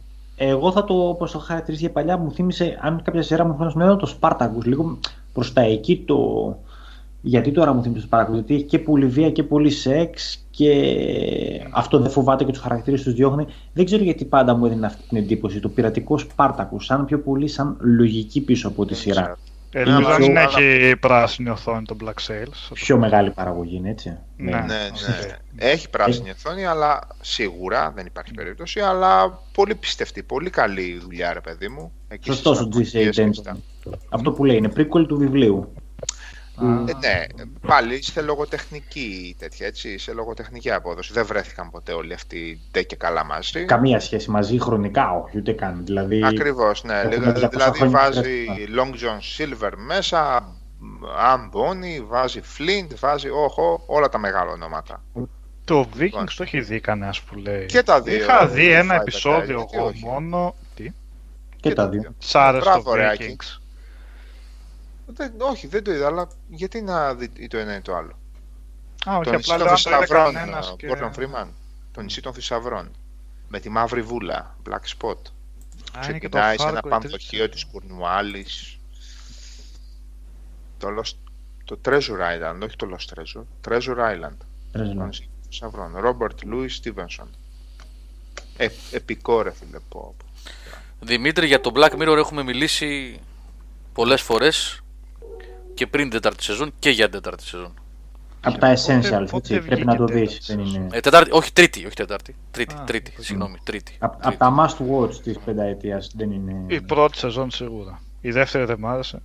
Η τρίτη βασικά είδα μόνο ένα επεισόδιο και δεν μ' άρεσε, αλλά εντάξει, το άδικο να... αυτό το τελείο επεισόδιο είναι όλα. Καλά ε, ναι, πρέπει να είναι βασικά κάποια. Μικρές ταινίες είναι, δεν είναι όλα. Ναι. Εντάξει, η πρώτη σεζόν, σεζόν τώρα μην φανταστείτε, τρία επεισόδια λέμε έτσι. Αγγλική σεζόν. Αξίζουν όλα, ναι, ναι, όλα, ένα και ένα. Α, ε, τι προσπάθησα να δω, το Philip K. Dick, λίγο ξεκίνησα. Α, η, ε, πώς το λένε; Η Electric Dreams of... Electric Dreams, κάτι τέτοιο. Ναι. Ε, και; Το, το Hooded Man λέγεται το πρώτο, δεν το είδα. Electric Dreams, ναι. Ναι, δεν έχω. Ποτέ δεν έχω απλώς. Απλώς έλεγα πως το έχει δει κανένας από εσάς λίγο πιο ολοκληρωμένα. Δεν ακούγονται καλά λόγια, αλλά απ' την άλλη. Αυτό τελείω επεισόδιο δεν είναι και αυτό. Ναι, γίνονται λίγο υπερπροστατευτικοί οι αναγνώσει του και δικαίως έτσι. Μπορεί να γίνονται. Οπότε υπάρχει ένα θέμα πιστότητας με τα, με, με, πώς λένε, με τα αφηγήματα του. Mm. Πόσο δηλαδή ακολουθεί το, το original κείμενο. Εγώ επειδή δεν το έχω διαβάσει, οπότε mm. δεν μπορώ να ξέρω. Ίσως το δει κάποιος από εσάς που έχει διαβάσει τα διηγήματά του να έχει μια καλύτερη άποψη. Αλλά είναι μέτριας παραγωγής οικονομικά, δηλαδή είναι λίγο φτιαδούρα, δεν είναι κάτι υπερβολικό. Ναι, αν και είναι Amazon, ε, και είχαν πει ότι θα το προσέξουν αυτό. Ε, όχι, είναι Amazon. Κάτσε. Γιατί νομίζω απλά ότι το Amazon θα πάρει την ε, διανομή του σε κάποιες άλλες χώρες, όχι ότι είναι παραγωγή Amazon. Κάτσε να σου πω. Channel 4 είναι, ναι. Να. Δεν ξέρω, τα έχετε διαβάσει, σας λένε τίποτα τα ονόματα Hoodmaker, Impossible Planet, Commuter, Crazy Diamond, τίποτα από αυτά από βιβλία του, από ιστορίες του; Πες το πάλι. Ε, Hoodmaker. Όχι, δεν θυμάμαι. Βάζει μια ουσιαστικά είναι με κάτι που διαβάζουν το μυαλό και φοράνε κασκέτα οι άλλοι, ε, κουκούλες. Δεν το θυμάμαι αυτό, όχι.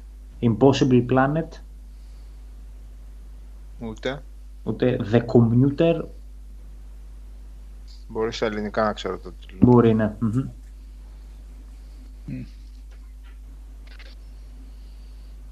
Φαντάζομαι θα το περάσετε ένα βλέφαρο σε κάποια φάση. Ναι. Κάποια στιγμή. Εγώ, δεν είχα πάρει χαμπάρι ότι έβγαινε βασικά, ναι. ναι. γιατί εγώ είχα στο μυαλό μου αυτό για το Amazon που λες και εσύ Γιάννη.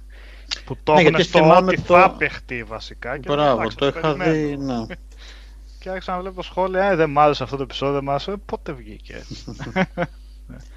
ναι, αυτό είναι και το Man in the High ναι. Castle. Το οποίο έχει φτάσει και την τρίτη σεζόν αυτό. Έχει παιχτεί. Ξεκίνησε. Δεν ξέρω. Δεν νομίζω. Εμένα η πρώτη παιδιά δεν μ' άρεσε καθόλου βασικά. Χειρότερη είναι η δεύτερη. Ναι, απλά, βαρεθεί, απίστευτα είχα βαρεθεί. Καλά και το τελειώνει, τελειώνει ας πούμε με επεισόδιο που λες άντε να δω τι διάλογο γίνεται μετά.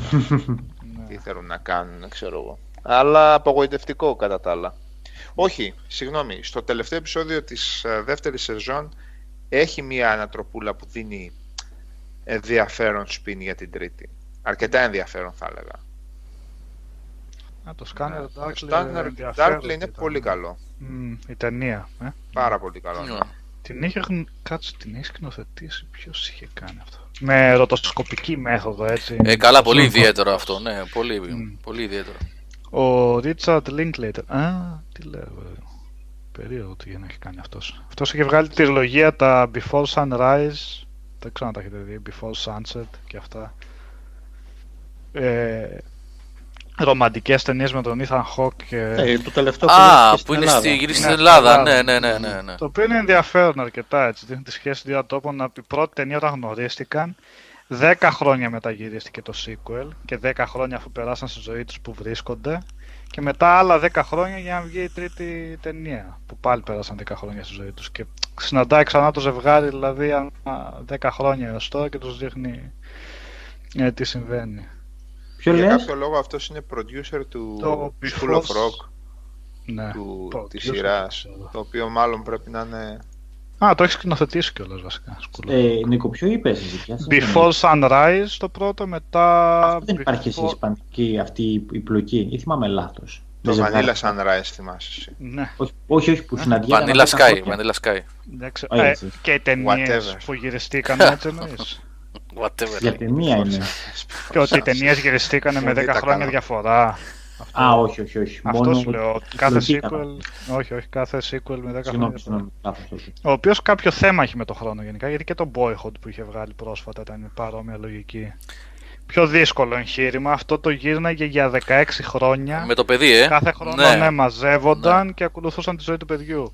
Αλλά σαν υπόθεση είναι λίγο χαμένη υπόθεση βασικά. Γιατί πιο πολύ είναι το gimmick αυτό που βλέπεις και αναγνωρίζεις το που άλλαξε χρόνο, ότι μεγάλωσε λίγο, λίγο, λίγο αυτή η ομαλή αλλαγή. Αλλά ναι, σαν ε, σενάριο δεν είναι θέλει να... φοβερό έτσι.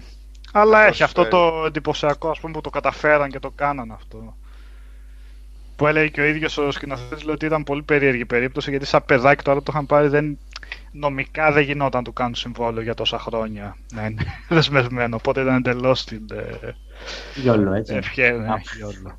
και ευτυχώς εξελίχθηκε και σε κάτι γιατί είναι και άλλο αυτό να εξελιχθεί και σε λίγο ηθοποιός το παιδάκι έτσι και του βγήκε και αυτό. Ε, 16 χρόνια κάτι ναι, θα κάτι πήρε. Ναι. Είδε κανείς το Last Kingdom, το έχει δει κανείς; Α, με τον. Ε, εγώ. Το, ποιο το δες. Καλό είναι. Τη σειρά. Τη σειρά, The Last Kingdom. Τι είναι, δεν τα λέγαμε την άλλη φορά με την Ορθούμπρι και με τις τέτοιες. Α, ξέρω εγώ ρε Σάβα. Ε, πολύ κακός ηθοποιός ο βασικός, ο, ο Μαλιάς, ok, okay, εντάξει. Ναι. Ναι. Ε, είναι από τις σειρούλες, ρε παιδί μου, που ok. Okay. Ναι, ναι, βλέπετε, δεν είναι, δεν είναι τόσο, τόσο, τόσο χάλια, αλλά δεν μπορώ να την προτείνω να μην την προτείνω. Έχει καλύτερα πράγματα να δεις. Ναι, καλά, σίγουρα. Εντάξει, ρε, ε, εντάξει, επειδή εγώ μου αρέσουν αυτά τα medieval σπάθες, ξέρω εγώ, μάλλον είναι προ-μεσαιωνικά αυτά, έτσι. Όχι, μεσαιωνικά ναι. είναι. Ε, όχι μεσαιωνικά. Το 872 λέει. Όχι, ρε, πιο μεσαιωνικά κι εσύ. Mm. Εδώ μιλάμε για πρώιμη Αγγλία να πούμε. Προ-μεσαιωνικά, ναι, ναι, ναι. Mm. Ακριβώς. Ε, εντάξει, σπάθες, Vikings, δεν ωρεοποιεί καμία κατάσταση αν εξαιρέσουμε τον κεντρικό ήρωα που είναι. Αλλά και αυτός είναι λίγο γκρίζος, έχει και αυτός Καλό, καλό, καλό, καλό. Οπότε ναι, δεν είναι οι Vikings, α, οι, Vikings οι, οι γαμάτοι ξέρω, που στην Αγγλία και τα κάνουν. Ναι. το ίδιο και οι Άγγλοι. Ο βασιλιάς της Αγγλίας, μάλλον της, πώς λέγεται, του Wessex είναι πάρα πολύ καλός χαρακτήρας και πολύ ωραίος ηθοποιός. Έτσι που είναι λίγο με το Θεό, λίγο αρρωστιάρικος, λίγο, λίγο περίεργος. Εντάξει, ξέρω εγώ, τσεκάρε το, δεν στην πρώτη σεζόν. Δεν είχαμε ok, ok. Μου αρέσει που και που να βλέπω κανένα ψευδοϊστορικό. Ναι, Κάνα Μπόργιας που έβλεπε ο Γιώργος που είχε λιώσει να πούμε. Όχι, όχι, δεν έχω δει Μπόργιας. Τούντορς. Τι έβλεπες; Τούντορς. Α, Τούντορς. Ε, και το, το με το Tudor, με το Tudor στην ίδια... Νομίζω ίδιο πράγμα είναι, ναι. ναι. ναι στην ίδια λογική. Ναι, Εγώ δεν έχω δει Tudor, έχω δει μόνο το, το Βοργίας. Με τον Jeremy Irons. Irons, ναι. Δεν άντεχα την κακία του, ρε φίλε, γι' αυτό το παράτησα. Δηλαδή.